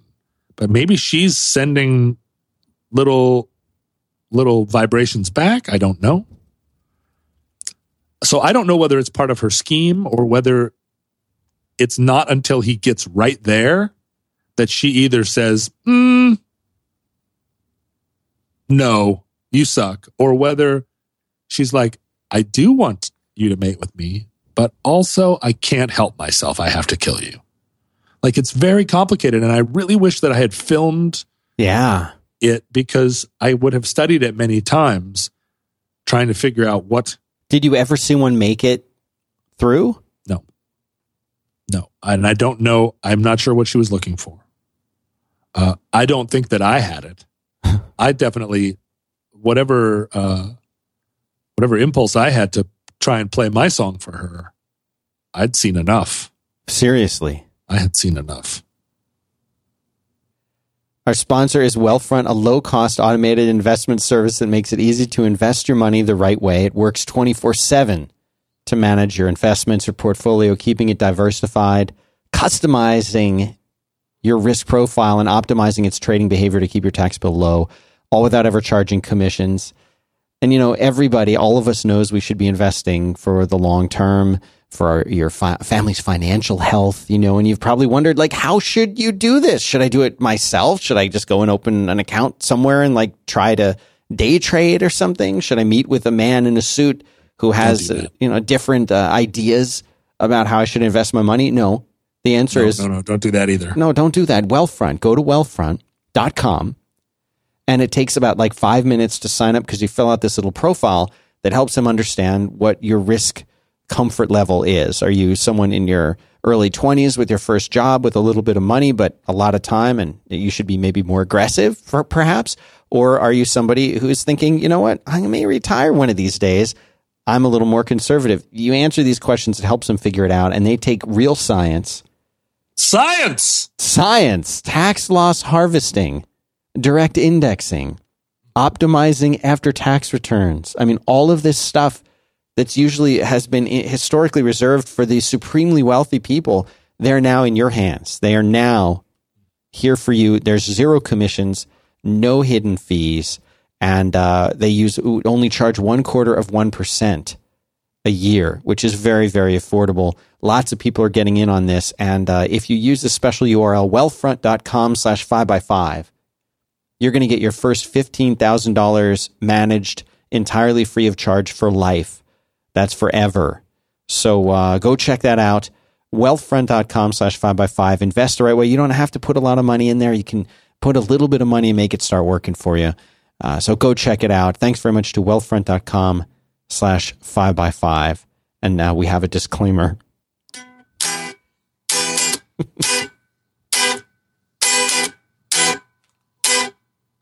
For compliance purposes, I have to tell you that Wealthfront Inc. is an SEC registered investment advisor. Brokerage services are offered through Wealthfront Brokerage Corporation, member FINRA and SIPC. This is not a solicitation to buy or sell securities. Investing in securities involves risks, and there is the possibility of losing money. Past performance is no guarantee of future results. Please visit wealthfront.com to read our full disclosure.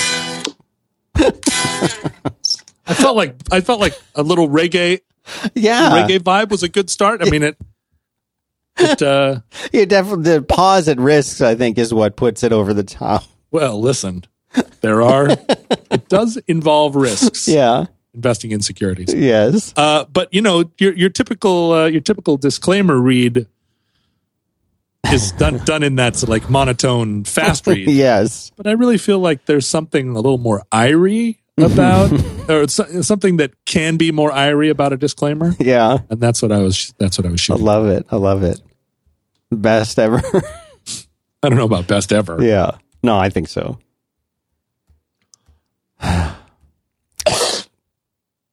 this might be a good time to uh to stop for the week. What do you think? Yeah, I I have a lingering cough. Yeah. well, I'll see you next week, John. Uh, I look forward to it very much, and and I think we're gonna we're gonna we're we're about to roll out some exciting uh, Yes. uh, news about road work or exciting uh, addenda or road work uh, adjunct properties. Yes. Right. So we're going to do that. We, I want to say thank you to everybody. I don't know, John. Have you? Are you the type of person who uh, who reads reviews? Uh, I was instructed many years ago by um, uh, by Dave Eggers uh, when I was a young artist, and he was still a young artist. Mm-hmm. He asked me uh, whether or not I read reviews, and I said yes, of course. I mean, and partly because I loved. Before I was making art, I loved reviews. I just liked to read reviews of other things. Mhm. I read I re- read reviews of movies I have no intention of seeing. read reviews of books I have no intention of reading. And so when people started writing reviews about the stuff that I was making, I was thrilled because I already liked the form. And so I read reviews, but of course, reviews made me upset sometimes, even positive reviews, Yeah. because I felt people didn't understand what I was doing. And then uh, Dave Eggers said, So, uh, do you read reviews? And I was like, Yeah, I love it. And he was like, Don't, don't. And I, and it, it felt like a trap. Like he had asked me this sort of cocktail party conversation, and I, I answered honestly. And then he was like, Aha, I knew it. Don't read reviews. And I said, But reviews are great. And he was like, No, no, they are not great. They are not meant for you.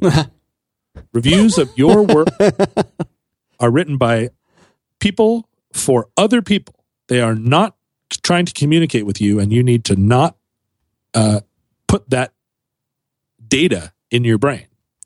Do not add that to the voices in your head. Mm. And I ignored him and continued to read reviews. And then uh, at a later date, we were talking again at a different uh, event, and he said, Are you, tell me honestly, are you still reading reviews? And I was like, Yes, defiantly.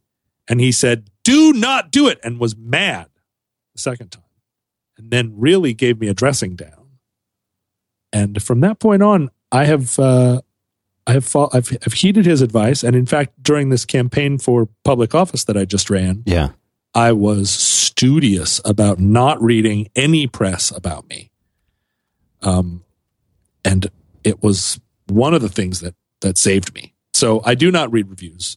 Let's just say. Why do you ask? Uh, only because we have received a handful of reviews Oh, good. on iTunes. I won't read them to you. they- I have read them. Do they make you glad? Yes, they are. Uh, they are really surprisingly, surprisingly good. And and I say surprisingly good not because I didn't think we would have fun and, and hopefully make a good show, but they're they're universally good, um, which is shocking to me and makes me very happy. So just simply, if you don't want to hear them or know them, and maybe I shouldn't be reading them, but I can't help it. Um, I would say to you, the, the listeners seem to really enjoy the show so far, and I, and now I feel like we have. I I personally have to work even harder to never let them down. so, I uh, bumped into a friend on the street the other day, and he said, "Your dynamic with Dan is so different than your dynamic with Merlin or Dan's dynamic with Merlin." And I was like, "Wow, what could count for that?" I don't know. I know, right? What do you Different, think? different people. Yeah, different people have different, uh, but I I don't feel like you're a different. I don't feel like you're a different person Than On- Merlin, I know I get that a lot. no, no. Like you're not you're not like one way on that show and one way on, on this show. I feel like you're the same. I said that to Merlin about uh some of his shows too. That like I feel like he's the same guy. Like when I hear him, he's talking about different things or he f- you know feels a little different. But I don't know. I mean, was did he mean it in a nice way? I hope. Well, so here's the thing. I think a lot of listeners of your podcast properties have all this understanding of you as this complex personality with Uh-huh. all this all these these traits Thank you for the, using the nice word. and strong feelings about things hmm and um and because of my um because my consumption of media is what it is Right. I am still, uh, you know, really encountering you and all your many faceted glory as a as a as a new person. As a as, you know, you're very new to me. Yeah. And so I think a lot of a lot of the listeners to the program who know you very well are are watching and waiting and anxiously anticipating uh, when I am going to discover, for instance, the fact that you are uh, someone who, mm, let's say, for instance, doesn't use deodorant Okay. or um, doesn't like to be around spiders. Yeah. Some interesting tidbit that the listeners are all uh, you can and you can feel them now if this is still part of the program. Yeah, sure. I'll leave If this. you haven't stopped recording, no, I'm still going. ago. Still going. You can feel them as I'm stretching out and trying to think of some, trying to think of the thing, trying to imagine what this trait might be. They all know what those traits are. Oh, right. They're Oh, I- waiting to listen for you to get to Yeah, and it. then I'm like, and then I say something dumb like deodorant or spiders, and they're like, "Oh no!" Like, oh, it's he's so close right. uh, to, uh, but but I'm not, you know, I'm not giving anything away, and so I think there's a lot of excitement there, yeah. uh, and you know, and and and the fact that that is excitement is testimony to the fact uh, to uh, to how dull people's lives really are, but also. Also you know it's one of those things where you put you put uh, two strong personalities together some somewhere in some in some space and you expect a certain combustibility. Hmm uh, and you know you're very you're very polite. You know you're you you, you also are waiting draw, drawing me in drawing me in to your to your lair. Like So the like the spiders, right? Yeah, so I really feel I feel kind of like I do in a lot of situations in life, which is that I'm kind of a dumb bear with his hand caught in a honey jar, Right. and I'm being lured by hunters into a sort of bear snare, Right. not to not to kill me, Uh-huh. but to put me on display in a mall somewhere. And- That's the end goal. Yeah, and my dumb, bumbling nature will get me there eventually. I'm, Uh-huh. I'm going to end up in the mall one way or another, but somehow, Right. you know, in a Mister Magoo fashion, I keep I keep avoiding the snares and just just licking the honey off of my paw, Uh huh. and and and the the viewer cannot discern whether the bear is truly that oblivious or whether the bear is wise to the traps, and the oblivion the the the the visible oblivion is just a just a ruse or maybe it's a kind of maybe it's a kind of special buddhist dumbness right? A, like a like a wise stupidity. So i feel like that's really the that's that's how i see the show.